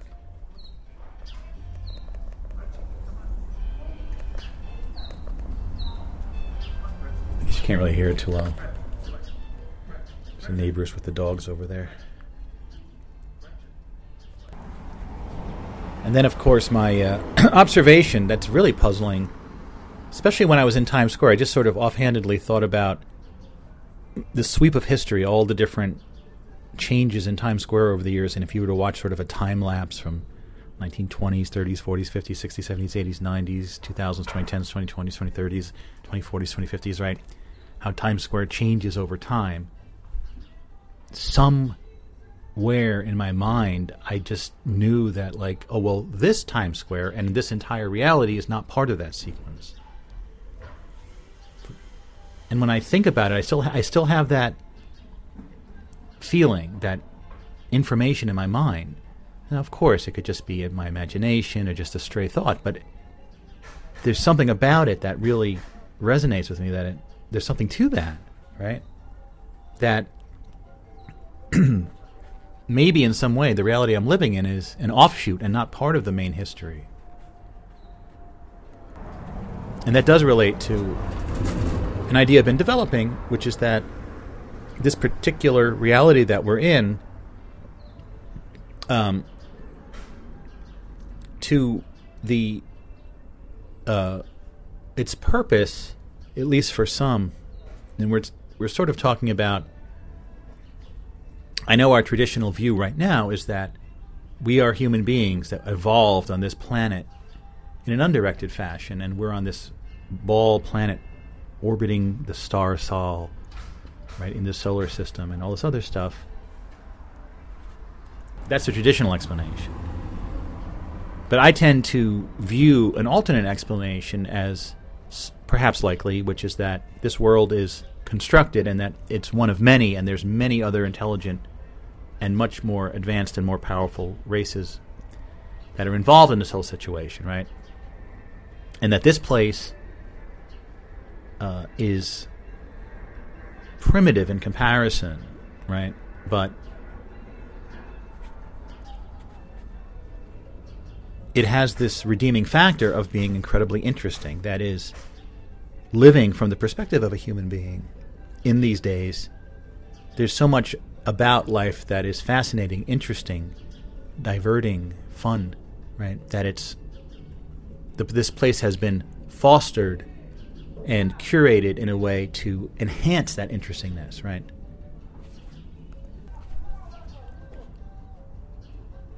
And so the world is in a way an art project, right? It's that's its main purpose, that's its main value. Because otherwise, it's a very it would otherwise be too similar to innumerable other worlds out there, and it wouldn't really have much of a purpose, right? It's pretty clear that humans, well, I wouldn't say it's pretty clear, but right, one idea I have is that the human beings that we are and that we know of are a genetically diminished variant of another species of intelligent humanoid. And we were changed through genetic engineering, for lack of a better term, um, to be much smaller, shorter lived, less intelligent, less creative, less beautiful, etc. And that it would normally be considered disadvantageous to live in this way. But because of our origins as a right? Our origin species is much more advanced, and we retain some of the um, capacities of our higher brethren, right? But we're living in this much more humble environment that the experience of living here has certain uh, tones and aspects which are unique that you can't get anywhere else, right? So you might imagine if you were one of these Anunnaki, for lack of a better term, one thing you can do, as you would be effectively immortal and have great capacities beyond anything we could really imagine, would be to incarnate here through whatever method. I mean, it could be actually projecting your consciousness into a human being. There was actually a psychic woman, what was her name? I talked about her on the show in the past, who said that there were people on spaceships. This is how she described it higher beings on spaceships out in the universe, and they volunteered to incarnate on Earth as human beings. And so they went into these chambers on their spaceship and sort of plugged in and zapped it and, and, and sort of entered a you know a baby a human baby was being born and then they were they would live a human life without really knowing where they really came from. Saying that there was a call for volunteers. What the hell heck was her name? Oh, god. It's on the tip of my tongue. Something rocket? Like was she related to charles rocket? No. Uh, cannon dolores cannon i think that's the name wow she was a famous psychic, and there's videos online. She's talking about this, and she said that these people on these spaceships were incarnating. There was a call for volunteers because the human society on Earth was going to be going through this big change, and they wanted to have some extraterrestrial minds mixed in with the population to help with the transition. But she described it as people going into weird, like, chambers and plugging in so they're people who, who are human here. Their their original self is like on a spaceship, sort of in a dormant state as they operate the human. Right. But the idea is that this is something. Perhaps, the way she described it, you know, who knows if there's any truth to it. But it, it just sort of struck me that as an Anunnaki, you can do this. You can somehow plug in. You can go into a chamber and you can plug in and become a human. And as difficult as it is, there's something about the experience that's so compelling. It's worth all of the confusion and the misery and everything else that co- comes along with human life to experience this world. Right? So it only makes sense that some Anunnaki or other species would become very fond of this experience and not want it to end. It does seem, though, that this setup is very much dependent on um, the excitement and the wonder of continual advancement, right? That is, if, if there was a planet Earth of humans and they're just living in primitive hunter gatherer societies, can't imagine that would be all that much fun, right? But as it's developed, our especially the explosion of culture and technology in the 20th century, especially, is so interesting, right? and that's what makes it interesting is that we're we're living through this sweep of history and everything's changing and it's very exciting right? It can't just stay the same. It can't stay the same because it would get boring. It wouldn't be interesting anymore. But those advancements will inevitably lead to a circumstance where for example a vision of utopia that we that I'm very interested in utopian visions. That is, through our technology, we can create, reshape our planet Earth to be a much kinder, gentler, more wonderful kind of experience for people to live in. But that would result in it being less interesting. And right, if you're going to live in a utopia, you may as well live in a better utopia than this one. So, those two concepts are at odds, right? So, like the idea that you need it to continue to be interesting. You need it to keep changing, but there's the changes that make things so cool and so interesting. If you imagine sort of an interestingness graph, right? The 20th century, for example, just spiked and it was incredible, but right now the interestingness is sort of going down because we've reached a certain level of technology where it's making things less interesting. If it's improving people's lives and it is making a better world, it maybe become more boring. So the challenge then becomes how do you keep this thing going and keep it interesting? And maybe it's been difficult to keep it going. That is, there's a measure at some level of the interestingness of this world. And the very thing that made it interesting, the advancements, inevitably lead it to becoming less interesting. And so we may be seeing um, a manipulation of situations, perhaps uh, the creation and branching of multiple versions of the world in order to maintain that interestingness. And maybe it's getting harder and harder. And I think maybe what we're seeing now is this might be almost like a last ditch attempt as some sort of offshoot of this of this timeline to maintain interestingness, but it's getting harder and harder, right? And uh, eventually, it will lead to um, once the world becomes too similar to other worlds that are out there, it really will lose its appeal, right? And I know there's a lot of aspects here. It sounds like creating multiple versions of this world and the people in this world and playing around with circumstances, creating a war here, war there. It sounds awfully cruel and unthinkable almost, you know. But if you get to the idea that right, the previous theory of Dolores Cannon kind of implies that most of the people here are regular humans, but some of them are coming in from another place. But what if everyone is coming in from another place, right? It it becomes less morally objectionable if everyone is here for that purpose. I kind of suspect that might be the case. And so if it becomes less interesting, we all simply abandon it. We all simply unplug and step out of our chamber and we're no longer here. So essentially, the, like you could imagine, actually very similar to the uh, Christian. What do they call that thing? Where what's that word for it? Where like everyone that's anointed by God disappears. What's the name? There's a name for that. Um, the hell is that? Let me think. It's the uh, not the accession or the ascension. No, it's um. Oh, let me think what that is. It's on the tip of my tongue. Urgh it's not the Enlightenment. It's um, and there's there's a whole genre of science fiction when this happens that people just disappear. And that remember that TV show that was so good and then it kind of crashed out. What was that name of that TV show with that guy? It was such a good TV show. The Leftovers, right? Where whatever, like two percent of the people in the world just vanished, and this was the aftermath of that.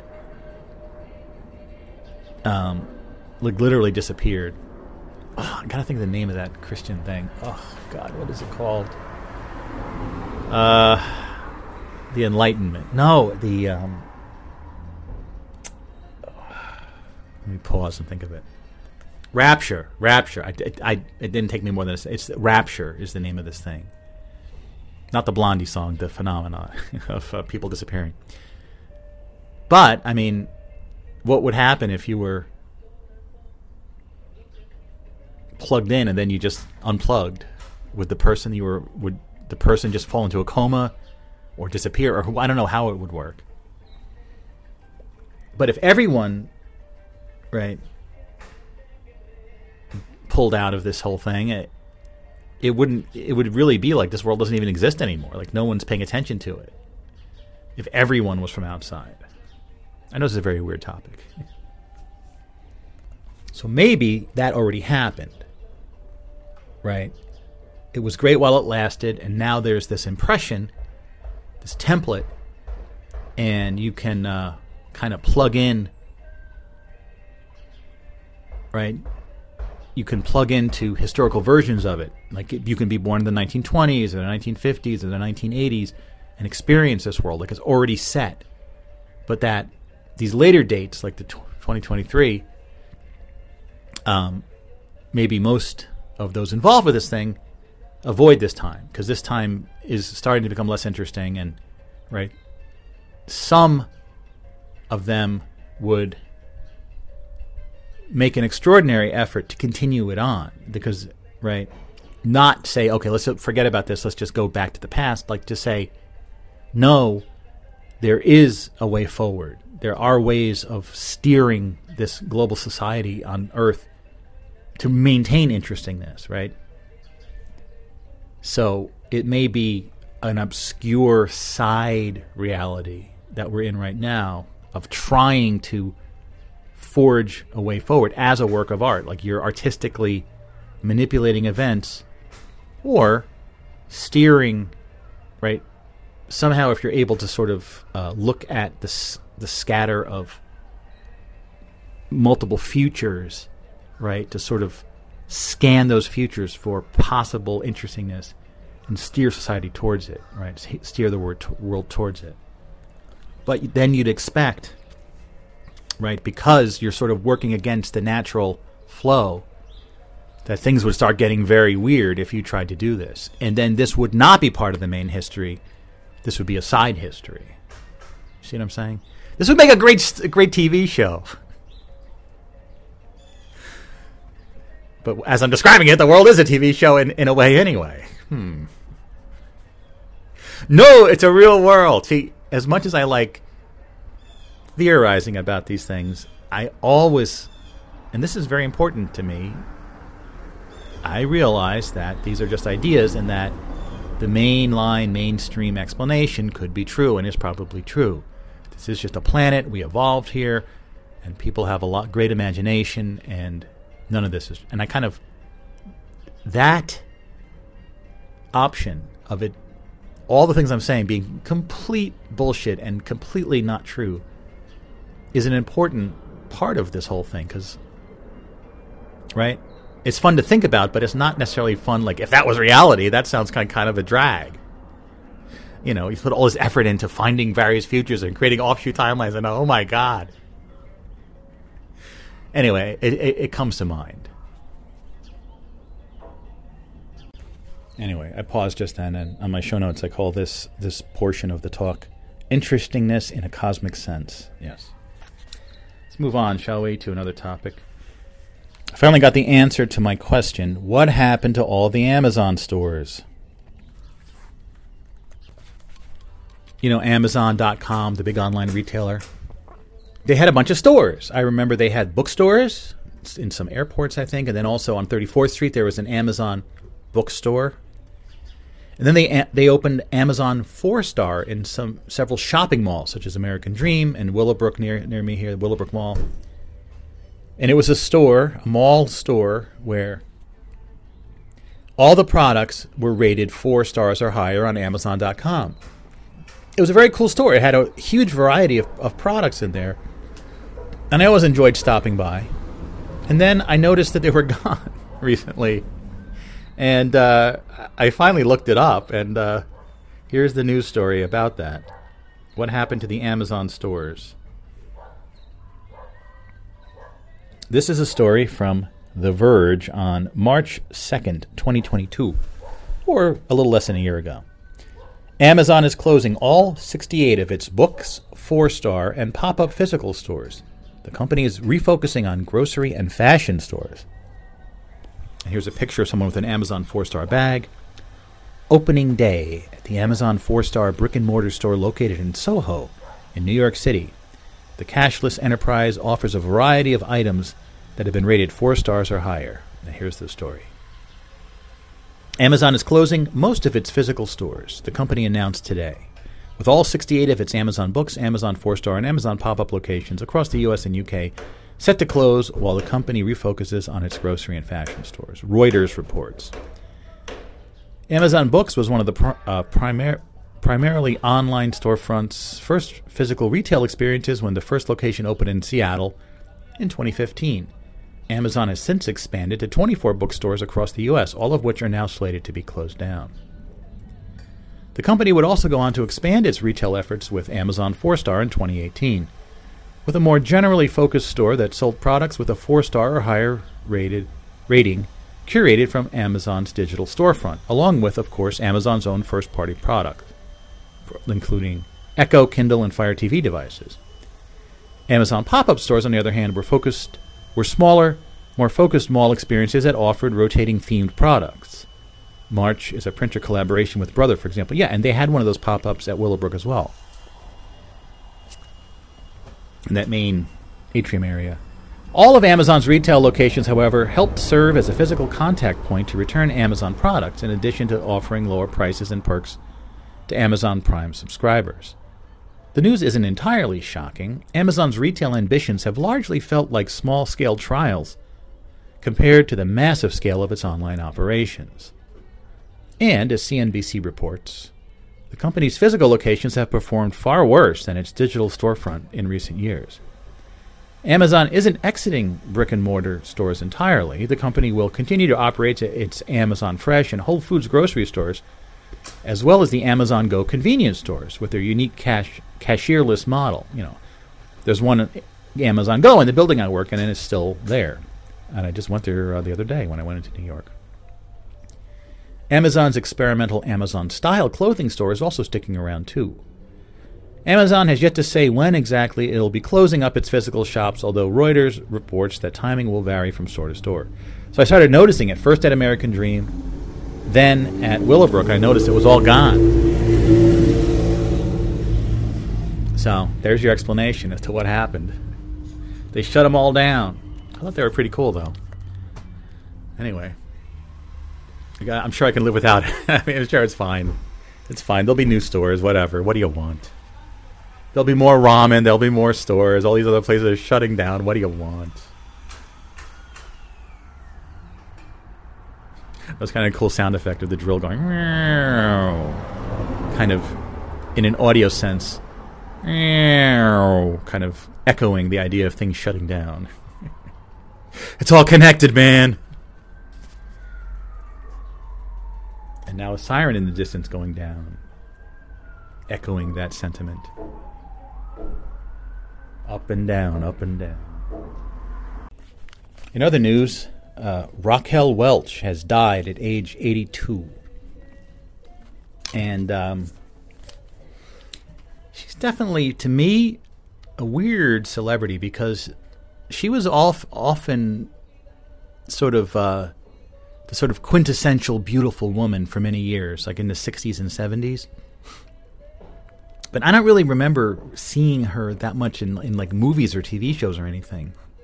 Um, I know what she looks like, but and I know she has that iconic. She was in that whatever that caveman movie, One Million Years BC or something, where she had that fur bikini, which was very revealing. And but I realized I don't really have much of a sense of Raquel Welch. I sort of remember like uh, Bob Hope, Raquel Welch. You know, he made that wow, that weird sound. Wow, Raquel Welch. Yeah, she's a sexy lady. Bob Hope. People don't remember Bob Hope anymore. Anyway, he was everywhere for for quite a time. Um, so yeah, she's sort of very famous, but doesn't really have a lot of points of contact in terms of pop culture that I'm aware of. Apparently, she was in Fantastic Voyage, the movie that I know I've seen at some point, a movie about miniaturizing a team of surgeons into this little like submarine to go into someone's bloodstream to save their life. It was like a a very important politician or something. Remember that whole thing? And uh, yeah, it's just it's just weird. I want to see if I can let me see if I can find anything with Bob Hope and Raquel Welch. Yeah, look at this. The first video that came up, 1967, Vietnam War, Bob Hope and Raquel Welch, 1967. And interestingly, Bob Hope used to have a series of comic books, right? Where he like it was his his nephew would fight monsters like Frankenstein and Dracula and stuff. Remember that? I talked about it as I was looking at the comic books that were on the shelves when I was born, October 3rd, 1967, right? And um, it was the second to last issue came out the day I was born and it was like Dracula and Frankenstein. They're plotting on how to defeat Bob Hope's nephew. So this is also 67. This is a big year for Bob Hope. His comic, well, his, po- his comic book finally ended. But let's see, let's see what this video has. They applauded my every move. Honest. Ask Raquel. She was right next to me on the stage. Raquel, there anyway, here's the way we all feel about you. Raquel Welch. You make me feel so young. And Raquel Welch is dancing. That spring has sprung, and every time I. Yeah, Bob Hope, like With you Google know. Pixel, your No, Google buds Pixel, stop. watch are seamless. God. Anyway, there was a connection there. Yeah, I don't know. Like she's sort of an enigmatic figure, in my opinion. You know, maybe I'll have to start researching her, researching her like I've been researching Anthony Newley, who was fell into much greater oblivion than she did. You know, and he was a much greater talent. I, I would have to. He's a great talent, amazing talent, Anthony Newley. More mysteries from the 20th century.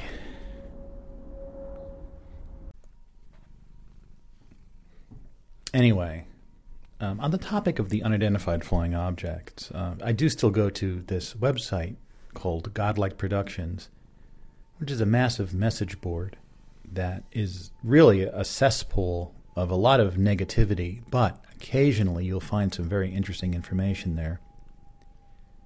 Someone referenced, um, you know, someone said that maybe these UFOs are actually examples of ancient uh, technology and ancient civilizations. And they linked to this thread from 2014 um, called Remote Viewing Ancient Civilizations, a compilation of data. And um, an anonymous individual started the thread saying that they were part of a project or initiative using a technique they were calling remote viewing, though they said that the technique was much more accurate and they only used the term remote viewing because it was something that people understood the concept of. As I understand remote viewing, it's people that just sort of focus psychically on obtaining information in other places. And you hear about it. There's a lot of psychic research in the 50s, 60s, 70s. And I think, uh, you know, you heard about programs in, in the Soviet Union and United States and elsewhere where they were using remote viewing to spy on their enemies or obtain information. Uh, I think it's pretty clear that, on a mainstream perspective, that remote viewing is still, you know, in great question. And does it actually work? As I've often uh, posited that uh, if it was real, you know, just it'd be real, real simple to uh, come up with a truly random six-digit number, write it on a chalkboard in a sealed room, and have a rem- remote viewer look at it and give the number. And if they could do that repeatedly, and you could repeat that experiment, it would show that it's a true phenomenon. As far as I know, that hasn't happened, or at least it's not reproducible in a traditional sense. That is, let's try it. You know, can we do it? And I'm I don't I haven't tried it, but I'm assuming people have tried it and or something similar, and it hasn't worked. or I don't know. Anyway, they're claiming that they have it's a different technique. So it's a team of people that's obtaining information about the distant past in an accurate way. And they refuse to explain how they did it. Now, this is most likely someone that's just making it all up and having fun. But I really, I've been very intensely reading this thread, and all. And, and if you look at these threads, and you look at the responses, the one that has in parentheses OP, that's the original poster, and their answers to these questions really fascinating. And they talk about how there were before this high civilization, there there were two um, waves of civilization tens of thousands of years ago, which had rose to this level that we have now or higher, and that um, a lot of artifacts, flying machines, devices, energy devices are still here on Earth, but and that the authorities are well aware of them, but have kept the knowledge of them from the general public. They're, so they're saying that maybe these flying machines are remnants of these old civilizations, and various groups and factions and individuals may have access to them and that may be what's behind the UFOs, and that there's they're kind of claiming in this thread that they're they're not aware of any aliens, but that in the past there were different humanoid races on Earth that uh, died out since since all that. So it's a very interesting thread if you care to look at it. And I'm I, I'm I got to now November 2014 where it seems like the thread died, but it looks like it keeps going. I don't even know. I'm I'm scanning to see if there's any more OP posts in November but really interesting reading. This is one of those, um, you know, uh, parts of godlike productions that are that that's actually you have to wade through this swamp of horrible stuff to uh, find some cool stuff. Oh, look, they did come back in in in November. They're claiming that the account, which is called Alterwelt, is being run by multiple different people as part of this project. Something about mounds in Ohio. Oh, Ohio again. anyway, I just thought it was interesting. That, that, that's one of the other, you know, and they're claiming that yes, life did evolve on Earth. They're they don't not aware of any extraterrestrial aliens. It, all the stuff that happened on Earth. That's what this thread says. So I'm going to keep scanning this. I thought it was interesting though. You know, they're saying generally that these civilizations were destroyed through war and they had energy weapons that were far beyond our nuclear weaponry, and it kind of destroyed the Earth. And there were very few survivors, and then those built back up, and then they all had the remnants of this old technology, and they even said that like the Ark of the Covenant um, is uh, was sort of a an energy core of an ancient device that was part. Of, It was a piece of ancient technology, you know. So that in the in the distant past, but that we still sort of have records of there is there were the, there were the existence of these technological artifacts from the far distant past, and that the events sort of in the Bible and stuff are uh, records of people who had they weren't able to sort of build new ones, but they had uh, these examples of ancient tech, much more ancient technologies in biblical times, and that's where all of the supernatural stuff comes from that supposedly the supernatural is just all technological from previous civilizations. I'm not saying any of this stuff is true. I just thought it was very interesting. Someone asked about the moon landings, which they said were true, but the purpose of the moon landings was to retrieve artifacts from the moon because the previous civilizations did have space travel and did build stuff on the moon and Mars and stuff, though they say there was never mass colonization of the solar system. But that the reason we stopped going to the moon was because um, everyone realized, the nations realized that the artifacts on the moon were far too dangerous to be brought back. Hey, it's a bit later on now. I just found out uh, about the this TV show The Nevers, which was on HBO. When was it on? I remember I watched it it was made by uh, Joss Whedon, but he was canceled halfway through it. I don't even know what he did exactly. I think he I think he was like yelling at people on the set, and they were very sensitive to that, so he got he had to leave or something. Um, but yeah, let me see when when did it air? Yeah, uh, start way back in April 2021. It started. So they had six episodes, and then it just ended. I guess because uh, yeah, the Joss Whedon thing. I thought it was mildly interesting. It was uh, it took place in the Victorian era in England, like the what the late 1800s, and it was an alternate history kind of steampunk thing where there was some weird UFO type thing in the sky that dropped these particles that gave people superpowers. So it's kind of like an X Men kind of thing mostly women got these superpowers. And um, then there's sort of a sci fi twist. And then it just ended. But apparently, I, I, I wasn't in the know, but apparently they just brought back the rest of the episodes. So there were six episodes in 2021, and they did another six episodes, right?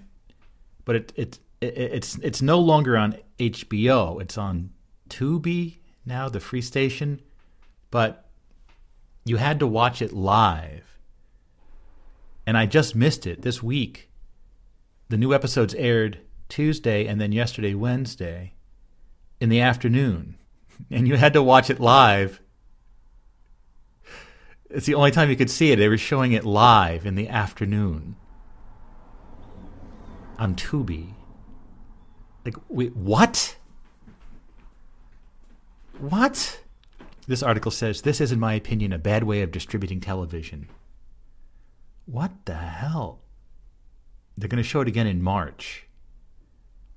That is so weird. It was sort of like a prestige, like top tier TV show, and now it's been relegated to this weird free streaming afternoon.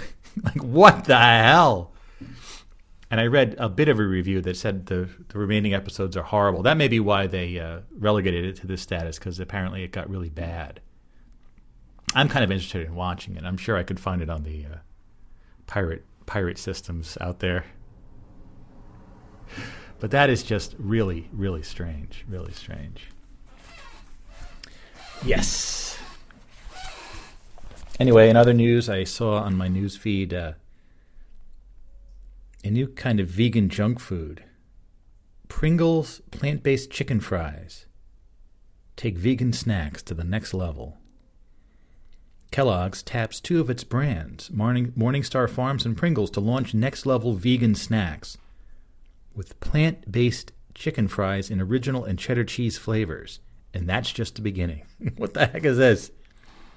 Plant based chicken fries. I don't know, man. Pringles, uh, I don't know. Pringles, I think, are accidentally vegan, the regular ones, right? Uh, yeah. I mean, I guess I'd try it if I saw it in the supermarket or something, but vegan junk food is still junk food. It's not healthy, but it is rather tasty. so I wanted to do a Flea Devil Solitaire update. This is the solitaire game that I invented over the course of 15 years. And late last year, 2022, I had a flurry of activity in Flea Devil and revised the rules through um, extensive playtesting. Only me, I'm the only one playtesting it. And uh, in the course of 2022 playtesting it, I developed a whole set of new rules. And now, with those rules, which I did publish, they're in the, the latest edition of the Onsug book. Um, I've been playtesting now for a couple months, I think and with those same exact rules, and I think the game is done. I think the game is perfected at this point. I've been having so much fun with it. I play it all the time. I have decks upstairs. I have decks downstairs. I play it on the bus. I can even play it. I play. I've played it on the subway, on airplanes, walking down the street. You can play it because the cards stay in your hand at all times. Um, each each uh, round of the game, which is you shuffle the deck, and then you play the game and uh, you score. Right? You, if you win the game, you score. If you lose the game, you get a strike, and three strikes and you're out. The games usually last 10, 15 games. It doesn't go overly long. And getting to a thousand points is um, really good. I, I, have gotten there a few times, but it's definitely a challenge. And uh, so I really feel the, the, this additional time of playtesting has been extremely valuable to show that this set of rules, again, it's you can get them right now. Just go to onsug.com, click on the book, download the, the latest version of the book, and then towards the end of the first section, you'll find the Flea Devil Solitaire rules. I haven't heard of anyone else playing it yet, but I'm very confident in the game at this point. Um, it uses a regular deck of cards with the the one uh, issue is that uh, it uses the 52 normal cards plus three zonkers two of which can be the two jokers that come in the deck, and the third card is one of the extra junk cards that comes in the deck. Or you could use jokers, a joker from another identical deck, but usually you don't have to. And some decks are better than others. Some of the most decks come with two junk cards, some of which do have a card back, and some of which don't. But it, you can play it no matter what. So it's 55 cards to play the game. So at this point, I realized like I invented it it's great, and so many people could be enjoying it, but it's as to where it is right now. It's very unlikely anyone outside of those of you, of you listening to the show right now would um, find it or know about it. And I've been a bit reluctant to embark on some sort of campaign to present it to the public because I feel like um, I don't know. I, I, I just feel like it's an expense in time and energy, and I'm kind of full up at the moment. So I do want to do something with it, but it's a weird moment that I've been in, I'm the only person in the world playing this game right now. And it's just amazing. It's such an incredible a diversion. It's fun all the time. I have a deck by again by my downstairs computer, my upstairs computer. There's a deck I have that I bring when I'm on the bus and um, if anyone can try it out, I I know what I really need to do is make a series of videos on YouTube teaching the game, showing example games and stuff. But again, that's something that I would like to do at some point, but I don't feel like I can afford to right now in terms of my time and energy. So it's just it's a weird situation with Flea Devil Solitaire, but um, it'll get out there eventually. Uh, I'm just so happy with it, you know. And it was what's really unique about this game in terms of its development is that um, the entire development process is is documented on the Overnightscape, right? Was it 2007 that I started it? Yeah, yeah, around 2007 I started it, and um, so each step of the way it's completely explained why, how did it get started, and the different breakthroughs I made, and even the recent breakthroughs in 2022 that led to the current version are all very documented, which is interesting. Um, yeah, so check it out. I would love to hear. I would love one other person in this planet to be playing this game. Uh, yeah. I don't know exactly how hard it would be to learn to play. It's a, it's a, it's. I mean, it's second nature to me now playing it because I, I invented it and I've been living with it for such a long time. Um, I suppose it could be a bit of a challenge to learn it, but and then also the handling of the deck. There's a lot of card handling that I don't know in general how comfortable people would be with in terms of the physicality of it.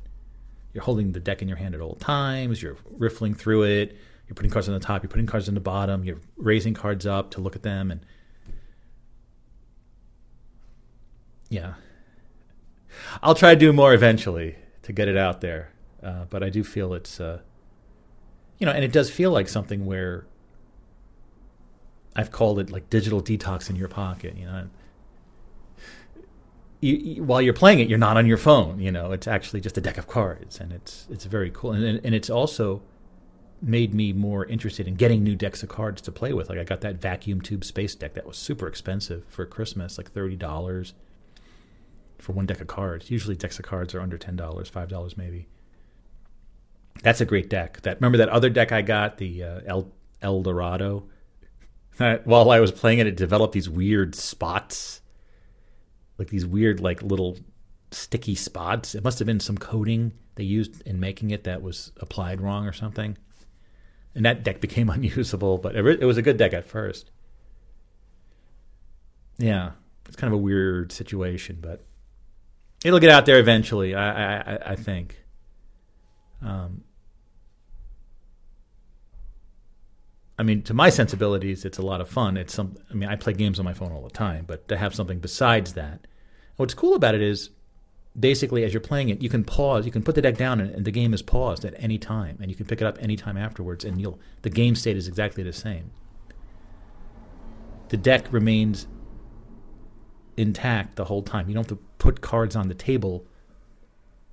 The deck is by all the entire game happens in the deck and the cards that are face up and face down is what defines the game state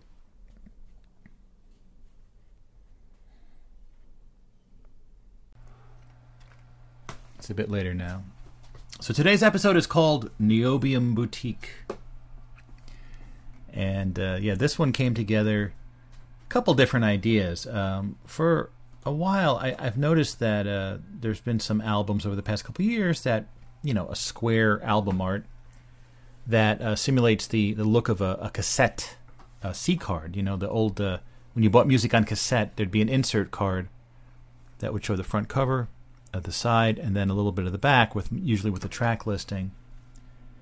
and uh, people sort of adapted this for album covers. So I just made a note of it. At some point, I wanted to do that. Um, and I looked at a few random ones. Like I, I thought of the band Foghat, like Foghat cassettes would be a good starting point. But I didn't want to overthink it. Um, so a lot of times they would use uh, the square cover that was meant for the LP. And uh, Kitty, what's going on? And then put the title underneath it. So that's that's where my inspiration came from. Kitty, what's the matter? Um. So I threw I started throwing it together. I decided to use Helvetica for the whole thing, Helvetica Neue. So it's sort of the condensed bold for the overnight overnightscape, and then uh, a medium for the title. And uh, that was it's all a black background. It's white type on the cover, and then uh, like a red type on the spine. Again, it says the overnight overnightscape Niobium Boutique, and then um, for the track listing, I just you know did uh, phrases from the show here. So side one is a one audio leisure system, two radio undefined, three a pleasantly insane ramble. Side two, one pop culture, two food, three tech, four occult. So again, I didn't want to overthink it. I just wanted to put it together pretty quickly because some of these ideas are better if you sort of capture it in the inspirational stage. For the image itself, um, I was talking about old black and white TV sets, and I remembered the one that I had. Um, I had the one, and as you're seeing there, that's not the exact one I had, but I had the same exact model. I got it in college. It's the Quasar AP 1495YH, and it can still be found on various sites today. And this picture I actually found um, on some sort of whatever that site is where they show images from old like auctions, eBay auctions and stuff. Um, there's a good picture of it with kind of a mottled gray background. I figured it was okay to use the image. I don't know if anyone's going to really mind. Uh, but anyway, this device was amazing. It was basically everything combined. It was a telephone, an AM FM radio, a TV set with UHF and VHF, and a, a digital alarm clock. And uh, so I this was really something I used quite a bit. I remember I had it when I was sort of living at this photographer studio in like the late 80s with my magazine and stuff and watching stuff on there. It was a great device. I think I eventually just threw it out as I was trying to purge a bunch of items. But this is a great picture of it, and it, you know, it really. Uh, Kitty, what are you doing? He's like digging in, my, in a pile of junk over here. Um, so I really liked the image, and then I figured because it actually had a video image on there. Um, but I figured I would use a picture of myself, and I actually did take a picture of myself. The, uh, was it yesterday? When I, when I was sorting out my laundry on my bed, I uh, I just looked and did a selfie. And none of, none of the selfies I took looked good. I, am not very photogenic, but uh, that one I figured was just kind of an interesting image, especially to put on this little TV set. And then I photoshopped it in there, and you know I played around with the colors and tried to make it look like it was a video image using the original video image as sort of a, a guide for the colors and stuff. So I kind of like the way that looks. Um, the, the, term Niobium boutique, I was looking for a title. I decided to look at like very old uh, text documents I have from like the late '80s. Around the time I actually had this, uh, after college, I was sort of living in my, my parents' house and I had my studio in the basement with uh, my Macintosh Plus computer and my ImageWriter printer and a photocopy machine and um, I created a series of text documents that were numbered, and I preserve them to this very day. They were in an old Apple Writer program or something, Mac Write program. Maybe it was Mac Write. Kitty, what are you doing? He's like digging. Um, and uh, so I, I look. I had these various files with all these notes in them that seem f- fairly incoherent at this point, but I was looking for phrases and stuff, and one of them was uh, Nomadi Niobium Boutique, because Nomadi was the name of my enterprise at the time. And uh, I just like that phrase, Niobium Boutique, and I, I, looked it up. No one else uses it. Niobium is a metal element. Niobium Boutique. And it almost seems like it's an anagram, but I put it into an anagram program, and nothing really comes up. So, uh, Niobium is used in a lot of our modern technologies. So it could be seen as a reference to our technological society. And the image itself, I think, really talks about that sort of uh, the framing, right? So there's the show art itself, and then within the show art is the square of the image, and then within that image is the device itself, the TV set telephone thing, and then inside that is a picture of me. So it's sort of uh, levels of uh, like meta levels, right? So it's kind of it kind of all works at some sort of subconscious level. Um, but I really like this this cover. It's very different looking, you know. So so it's sort of uh, it's, it's sort of it's something that sort of came together very quickly, kind of randomly. But it's the cassette look is something I've been wanting to do for a while, just to play around with. So that's the whole story of a Niobium boutique. It's later on, rainy and colder. The day really changed.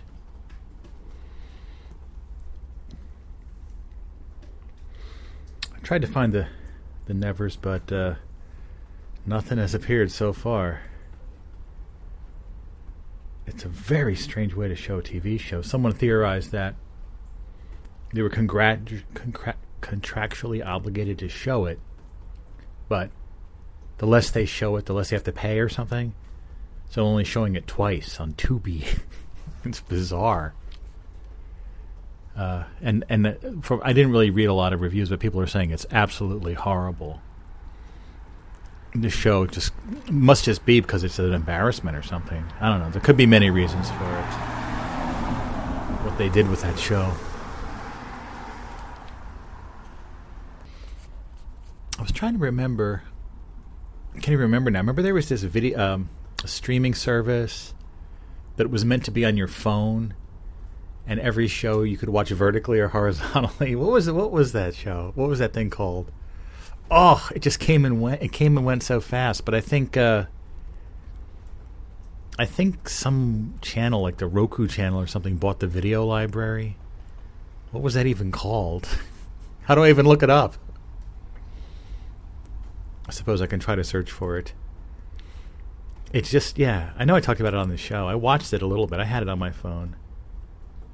There was a show with that guy, what Will Arnett, about pop culture. But they really were little more than like, almost like just a little more than like YouTube video style quality stuff, you know? Weird. Let, let me pause and look up. No, it's on the tip of my tongue. What could it be? Oh, I can't remember. Let me look it up.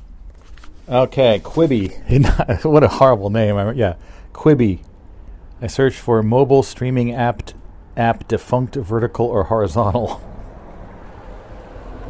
it wasn't the first. It wasn't the first link, but it was. Uh, it was there. Quibi. It's, it stands for Quick Bite. Man, what a messed up service, right? Quibi. When was that? Was that like a 2020 thing, maybe? Was it like a 20, 2020? Let me see. Quibi was a short lived American short form streaming platform that generated content for viewing on mobile devices. it was founded in Los Angeles in August 2018 as New TV by Jeffrey Katzenberg. It was led by Meg Whitman, its CEO. The service launched in April 2020 but shut down in December 2020 after falling short of its subscriber projections. In January 2021, Quibi's content library was sold to Roku Inc. for less than $100 million. Sounds like a lot for that crap. Legal issues. Oh, yeah, they had patented technology. They were suing people. It just I think there was a good idea in there somewhere, but it just didn't really didn't really show up. Yeah, Quibi. wow, I could I, that has not crossed my mind. It's funny, like I know that Quibi has not crossed my mind in a long time. How do I know that though? I guess I would remember the last time. Would I really remember the last time it crossed my mind?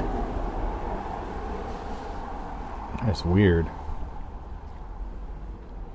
Very weird indeed. Hmm. Okay, so yeah, um, the show with Will Arnett was called Memory Hole, and uh, wow, I'm playing it right now. Wow. Paris, where you star as your very own romantic. Oh, this is an ad. Well, the Roku channel has ads. Yeah. Will it, will it do uh, the vertical format for me? It's a Roku original. Is it really?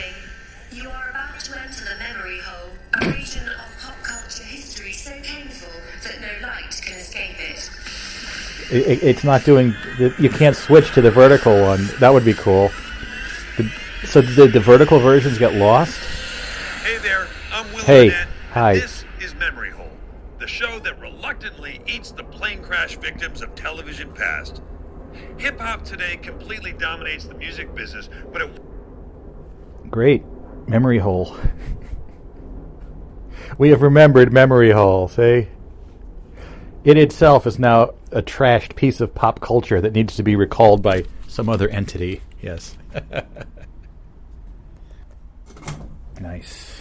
Anyway, uh, yeah, I was thinking about that puppet theater. Um, I think so. Here's the idea that it's the, the puppet theater is is uh, of the inside of a van, right? And behind it is like a video screen that can show the road moving and that as if they're driving in different places. And the, the entire drama of the puppet show is inside the van. So the crew is inside the van, just just bantering, and sometimes they'll stop. Oh, oh, uh, go in and grab some grab something for me at the convenience store, and then one character will go out, and then they'll come back.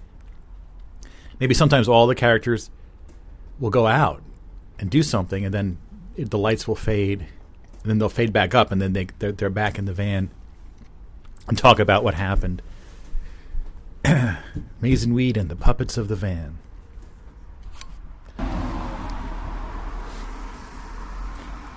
I have used maize weed for a bun- bunch of different things. I mean, most recently, maize weed as a word was used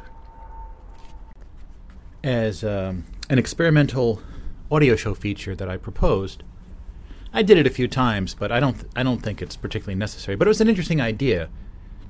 It was the idea that maize and weed was sort of the name of a future listener, but everyone can become maize and weed in the future. And as you're doing a show, if you're doing a show like I do, you could sort of pause and say, "Hey, Mason Weed.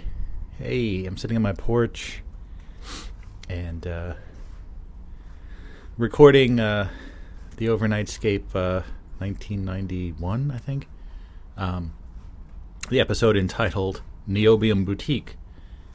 And I was talking about um, the puppet show concept, Mason Weed and the puppets of the van and I wanted to describe further the Mason Weed concept that uh, I'm talking about now. I'm actually doing a Mason Weed now, actually.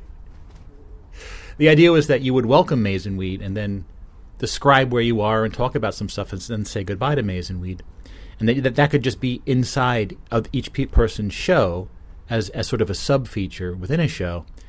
But then all of those Mason Weed um, segments could be collected and and presented separately, right? I thought it was kind of a cool idea, but it wasn't really. It was just sort of, uh, you know, I think the idea is that I mean, it just seems sort of like a kind of gimmicky novelty thing. I mean, because in general, that's what we're doing. We're talking to you, the people of the future, near and far future. We're already doing it, so it kind of felt like that process was a bit superf- a bit superfluous. So perhaps Mason Weed will become the uh, will be the stoned stoned wizard guy uh, as as opposed to the future listener. We shall see. Bye, Mason Weed. Continue on your your journey to the next audio feature. Yes. Yeah, that actually was an impromptu uh, segment. But as I said, I don't really feel like it's particularly necessary to do that, or I don't know. The needs. I think that the the concept needs to be refined a bit more. But anyway, you could be talking to the stoned wizard puppet too. you know, are we all stoned wizard puppets after all? Um, no, not at all. We're not. anyway, uh, whoa. Oh, it's the it's the the workers over there in in the early dusk. I think they're finishing up for the day. Their house building work, house re- house uh, refining, re- re renovating. There, that's the word I'm looking for. The house renovating work. Yeah. But it, yeah, I mean, uh, you know, he's like a stoned wizard guy, and then I, I really never developed the other characters, but it might be kind of cool as like a puppet show inside the inside the van. Yeah, What- what's going on, man? There's a big dumpster out front. Look at that. I wonder who's going to buy that house. I hear the housing market is a bit down these days, so I don't know. I don't know if it's a good time to flip a house, but I was I was talking about these these guys that they're they're companies that they just drive around neighborhoods that have uh, good house prices and they look for dilapidated homes, and they go up and they knock on the door and it's, it's usually some like some person in some sort of state where they are you know can't maintain the house and they're like listen we'll pay cash for your house you can go move somewhere else and I know two of two of, across from me and next next door to my in-laws that, that this happened. And the people just moved out. They were happy to leave. It's kind of cool, you know, just driving around looking for dilapidated houses. I'm sure nine out of ten of people are like, "Get the hell out of here! Who do you think you are? My house is fine." These flippers. In other news, uh, Phish, my fav- my favorite band uh, currently, the current band that I would go see and stuff, uh, they're going to be having a lot of shows this year, starting uh, a little over a week. They're going to be in Mexico. I'm going to stream those four shows, and then in April they have a mini tour West Coast though, so that's going to be real late nights to watch that one. I'll probably do that as well, though. I, I can't miss Phish shows now. Come on. But then the big summer tour, including seven nights at Madison Square Garden. Yes, the closest big venue to me here. Get there on the bus pretty quick. Seven nights. I'll certainly go to at least one, but I'm thinking maybe should I go to all seven? That'd be so cool. Spending a whole week. I'll take the week off of work and everything, and I, I'll just go see Phish every night. That would be great. Maybe I will. You know, I didn't enter the lottery yet, though. I don't know. I have to really form my plans, but I think it's it's like late July, early August, and I think I should do it. Go see Phish every night. That'd be the best. But it's very tiring going to the show, you know. But uh, I think I, I think I should look into it. What do you think? Amazing Weed. What do you think? Oh, Amazing Weed's already gone. Okay. I want to see Phish. I saw them at Madison Square Garden uh, back in December. It was a great show. Yeah. Great show. Anyways, uh, thanks for patching in. I want to say thank you very much for patching into this episode of the Overnightscape. I am your host, Frank Edward Nora. Just like those guys are packing up, I'm packing up the first part of this episode, and uh, we're here in the Overnightscape Underground, a radio station inside a book. Currently, you can find all information at onsug.com, O N S U G.com. That's short for Overnightscape Underground. Go to onsug.com to get all the latest shows. Um, we have dozens of hosts uh, doing many shows each week. Well, we have do- had do- dozens of hosts. I don't know if it's dozens currently that are doing, sh- but it's a lot. And uh, overall, we have dozens of hosts. I can say that. Dozens, that means 24, 25. Let's not be so literal about it, shall we? Um, yeah, we have over 13,000 hours of content in the archive. There's the book, of course. You can buy the physical copy of the book, and a new edition is coming out this year. You can also download the PDFs. As I mentioned, the PDF of the current book, updated monthly, contains the rules to Fleet Devil Solitaire if you want to try that out. I would love if someone else tried that out. Um, there's also a show uh, called Overnightscape Central each week, and you are invited to record a segment and send it in to Mr. PQ River out in Truth or Consequences, New Mexico.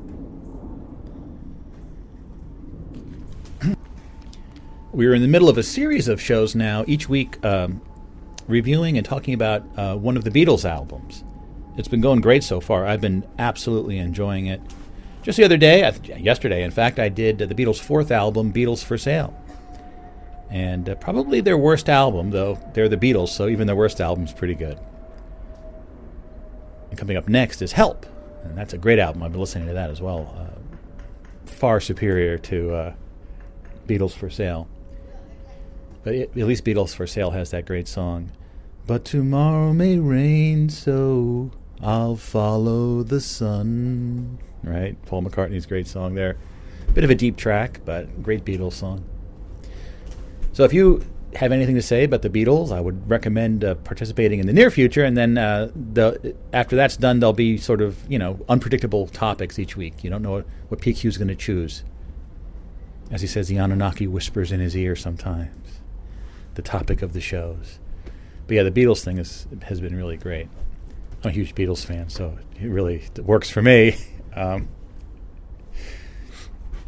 yeah, I didn't know that when you opened up, I never had a physical copy of the British release of uh, Beatles for Sale, but if you open it up, it's a gatefold sleeve. And on the right side is the Beatles in front of this mural uh, of different images of movie stars, and it sort of predicts the uh, the cover of uh, Sergeant Pepper's. Cool stuff, right? Yes, please participate. We'd love to hear from you. And coming up in uh, just a little over a month is going to be the 20th anniversary of this show, The Overnightscape. It will actually be episode 2000. It really worked out that way. It's very strange. And um, for that episode, I'm going to, I should actually do that soon. Break out my old uh, equipment, see if it still works, and use the old equipment I, I used in the early days of the Overnightscape.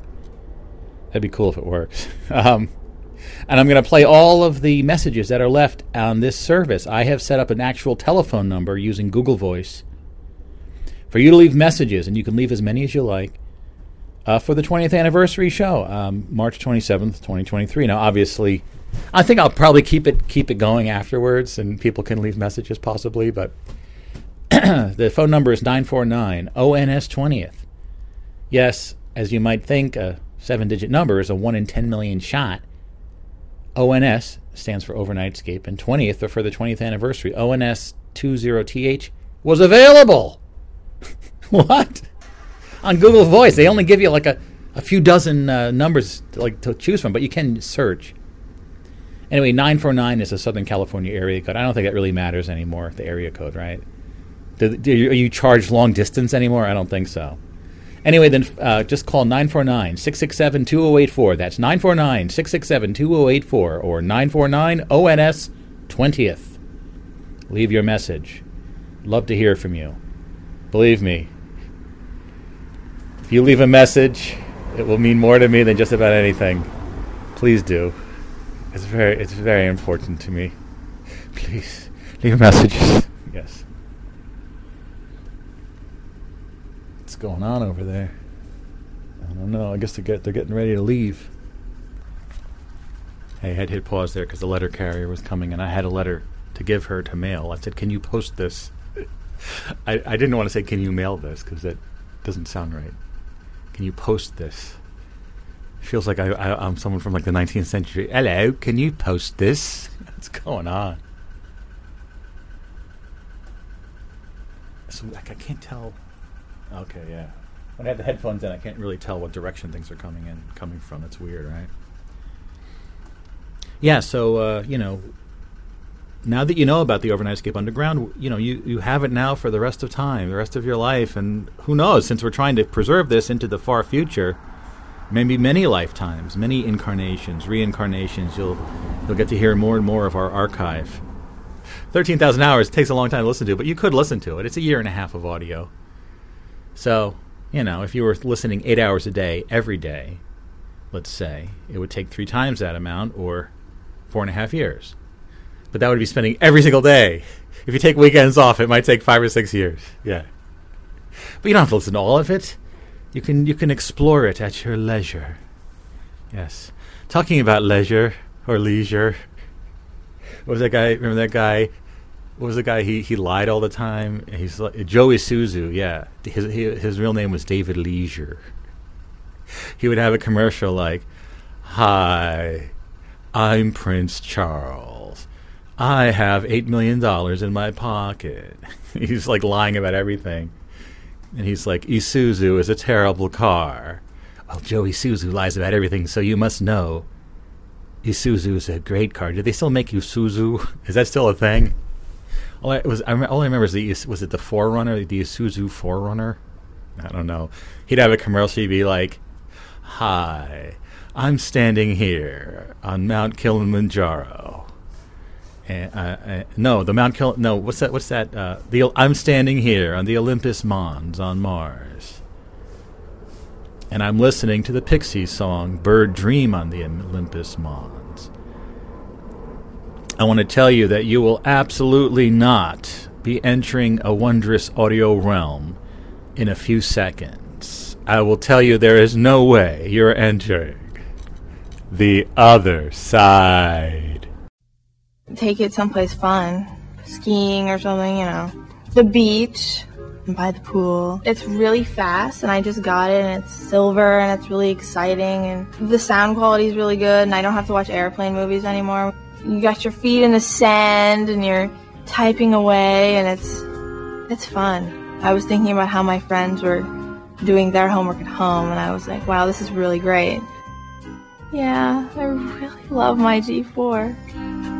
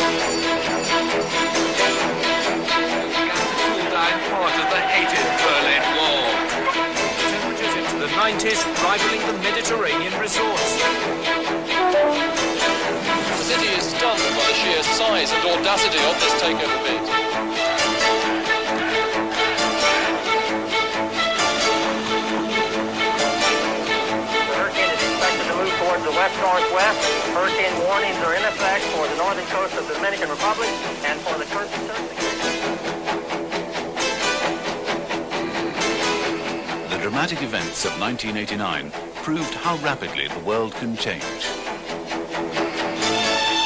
And a large international organization like BAT needs to respond quickly. It was a year when some difficult decisions had to be taken. All events during 1989 were completely overshadowed by the announcement of the proposal to close Liverpool factory. The decision was a recommendation made by the Europe team, who considered, among many other things, the uh, conversion cost structure and the surplus capacity of BAT factories uh, within the Europe community. It was seen as imperative that BAT remains one of the lowest cost producers in Europe as we move into the 1990s, when tax harmonization will allow the freer movement of goods, which in turn will lead to increased and fiercer competition.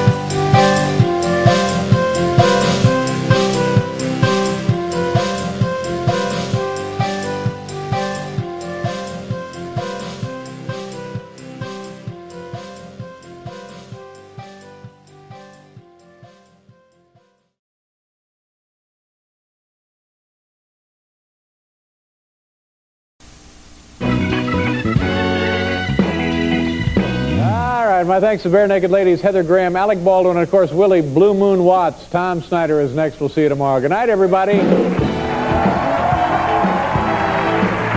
That's just fine.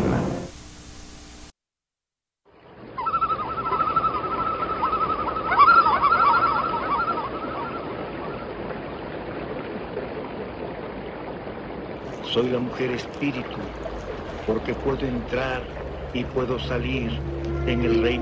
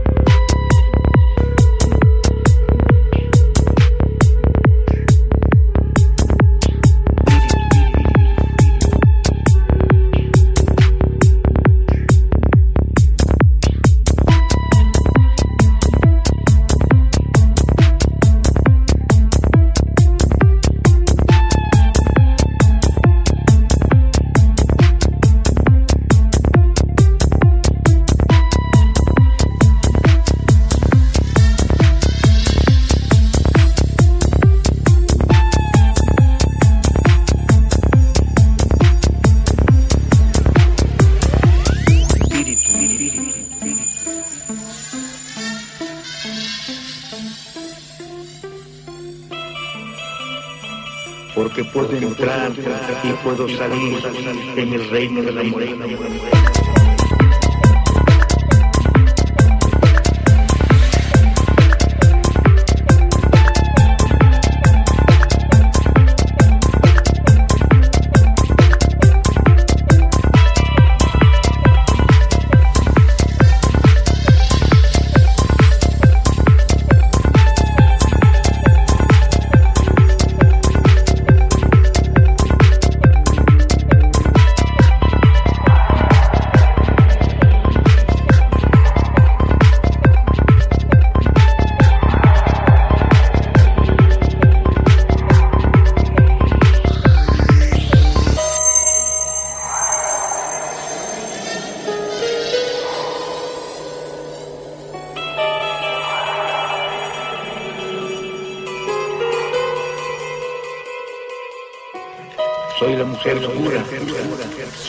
espíritu, porque puedo entrar y puedo salir en el reino de la muerte.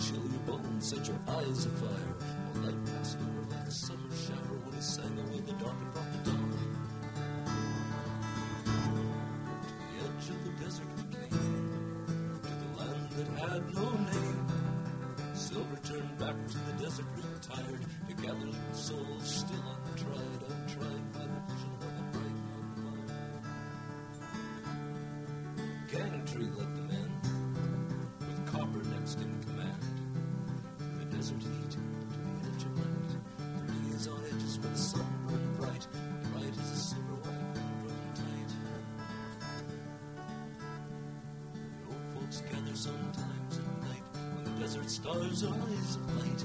They talk the evening when the moon is clear. About John Silver and the wheel of fear, how he marches in the wild with the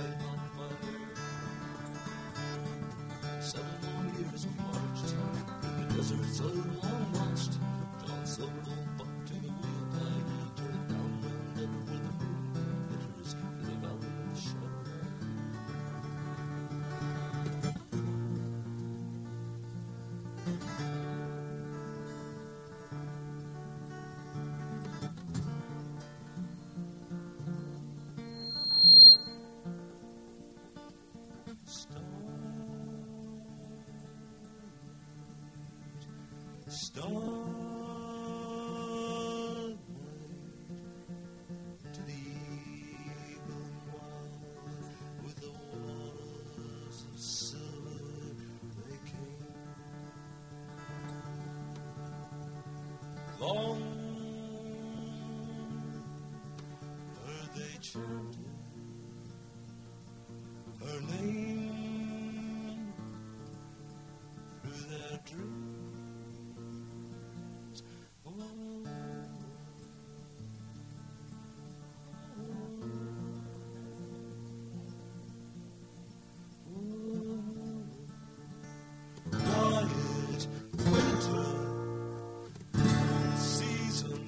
by. Stand as you're able. The clock measures nothing. The sky is not space, is not sky. Here am I, the Father, the keeper of sight and of record. Hopper grabbed the bridle, the waiting horse, and he did ride. Fast as anybody had ever been known to ride. The news was out in not more than a hour. All around the reaches lying near around. The veins of the sun were sweet as apple wine.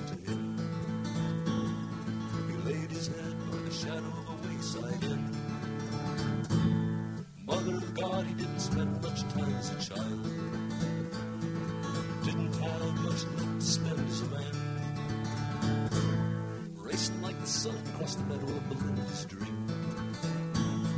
His heart was a nest in the bower of the forest green. His charge was the honor of the palaces of Valentine. They cast no shadow in the summer in midstream. Said, take a message, I pray to the king. Tell him the truth of this matter is not what it seems. Struck him something returned to me. Our ship is rigged with sails and mast, anxious for the sea.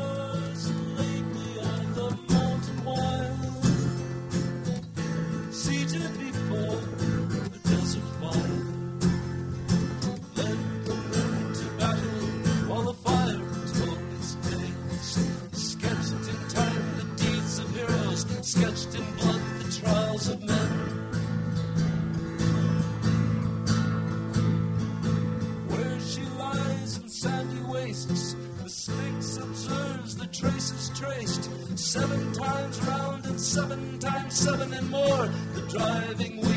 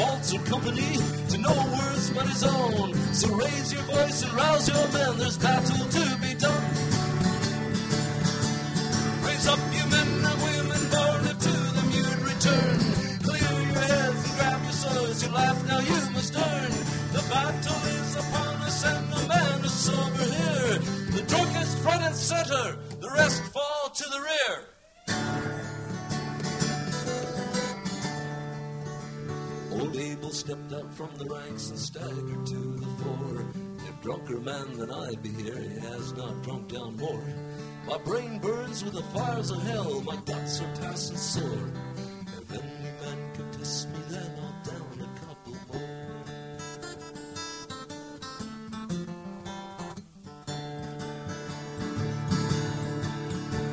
The piper played, the soil's shone the sun. The captain stepped past people and said, You're drunker than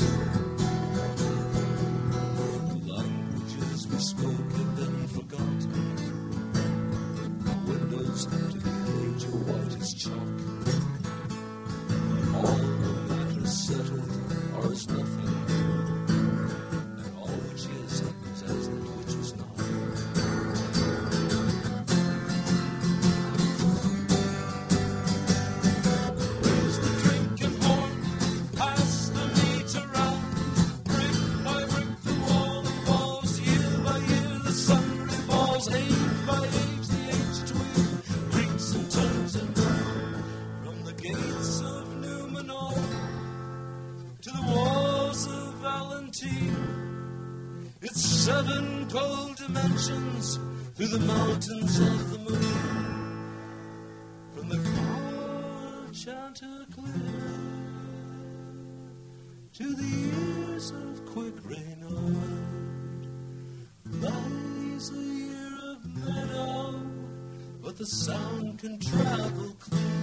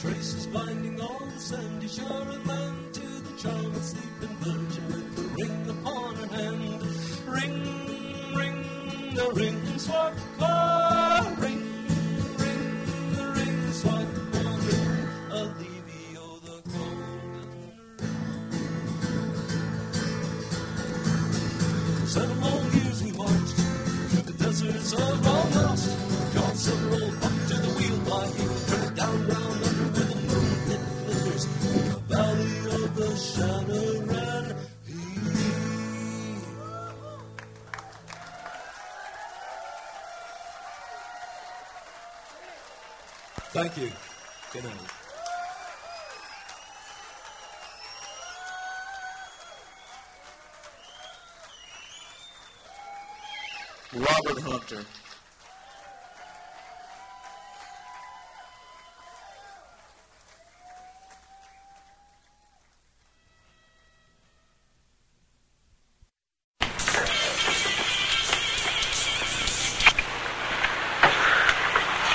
It's yours? No, I... Mother said she found it in your closet. I don't know. One of the guys must have... Must have what? Look, Dad, it's Where not... did you get it? Dad? Answer me taught you how to do this stuff? You, all right? I learned it by watching you. Parents who use drugs have children who use drugs.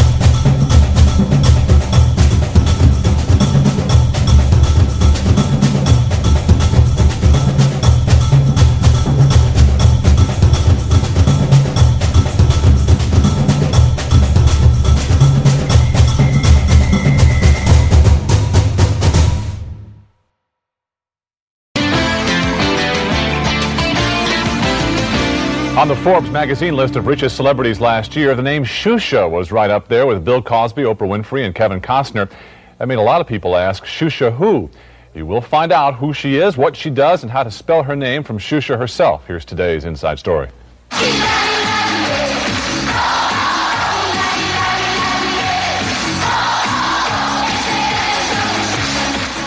She's the biggest performer in South America, hotter than Madonna. She's constantly mobbed and can't go out on the streets by herself.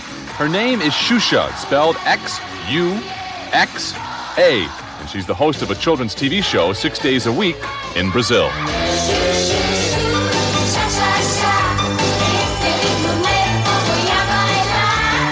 Blonde, blue eyed, and six feet tall, Xuxa is the sensual Pied Piper of youth, now in 16 countries throughout the world. And she signed a deal with American television to bring her show to the United States. When I begin, just to begin, I love and I have a dream to do the best and, and the best and, and receive the best too.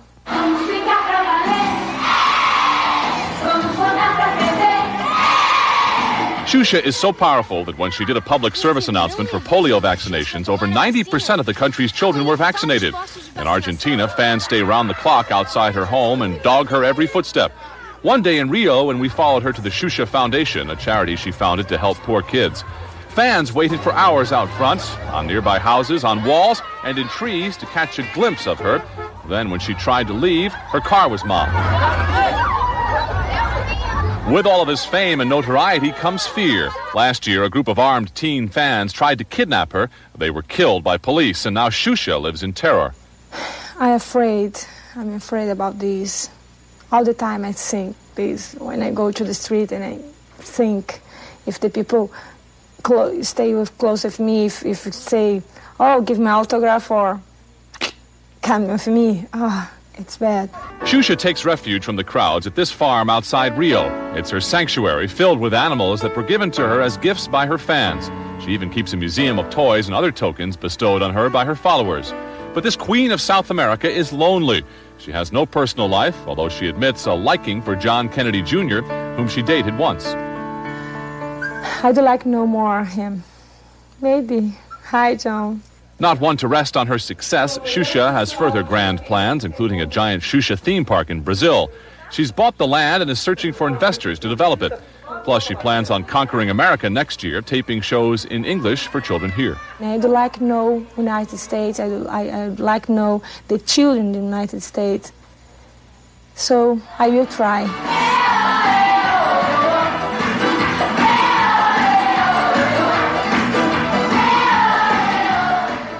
Xuxa's American syndicated show is expected to begin airing next year. Meanwhile, she could already be seen and heard in some American cities on the Spanish language network Univision.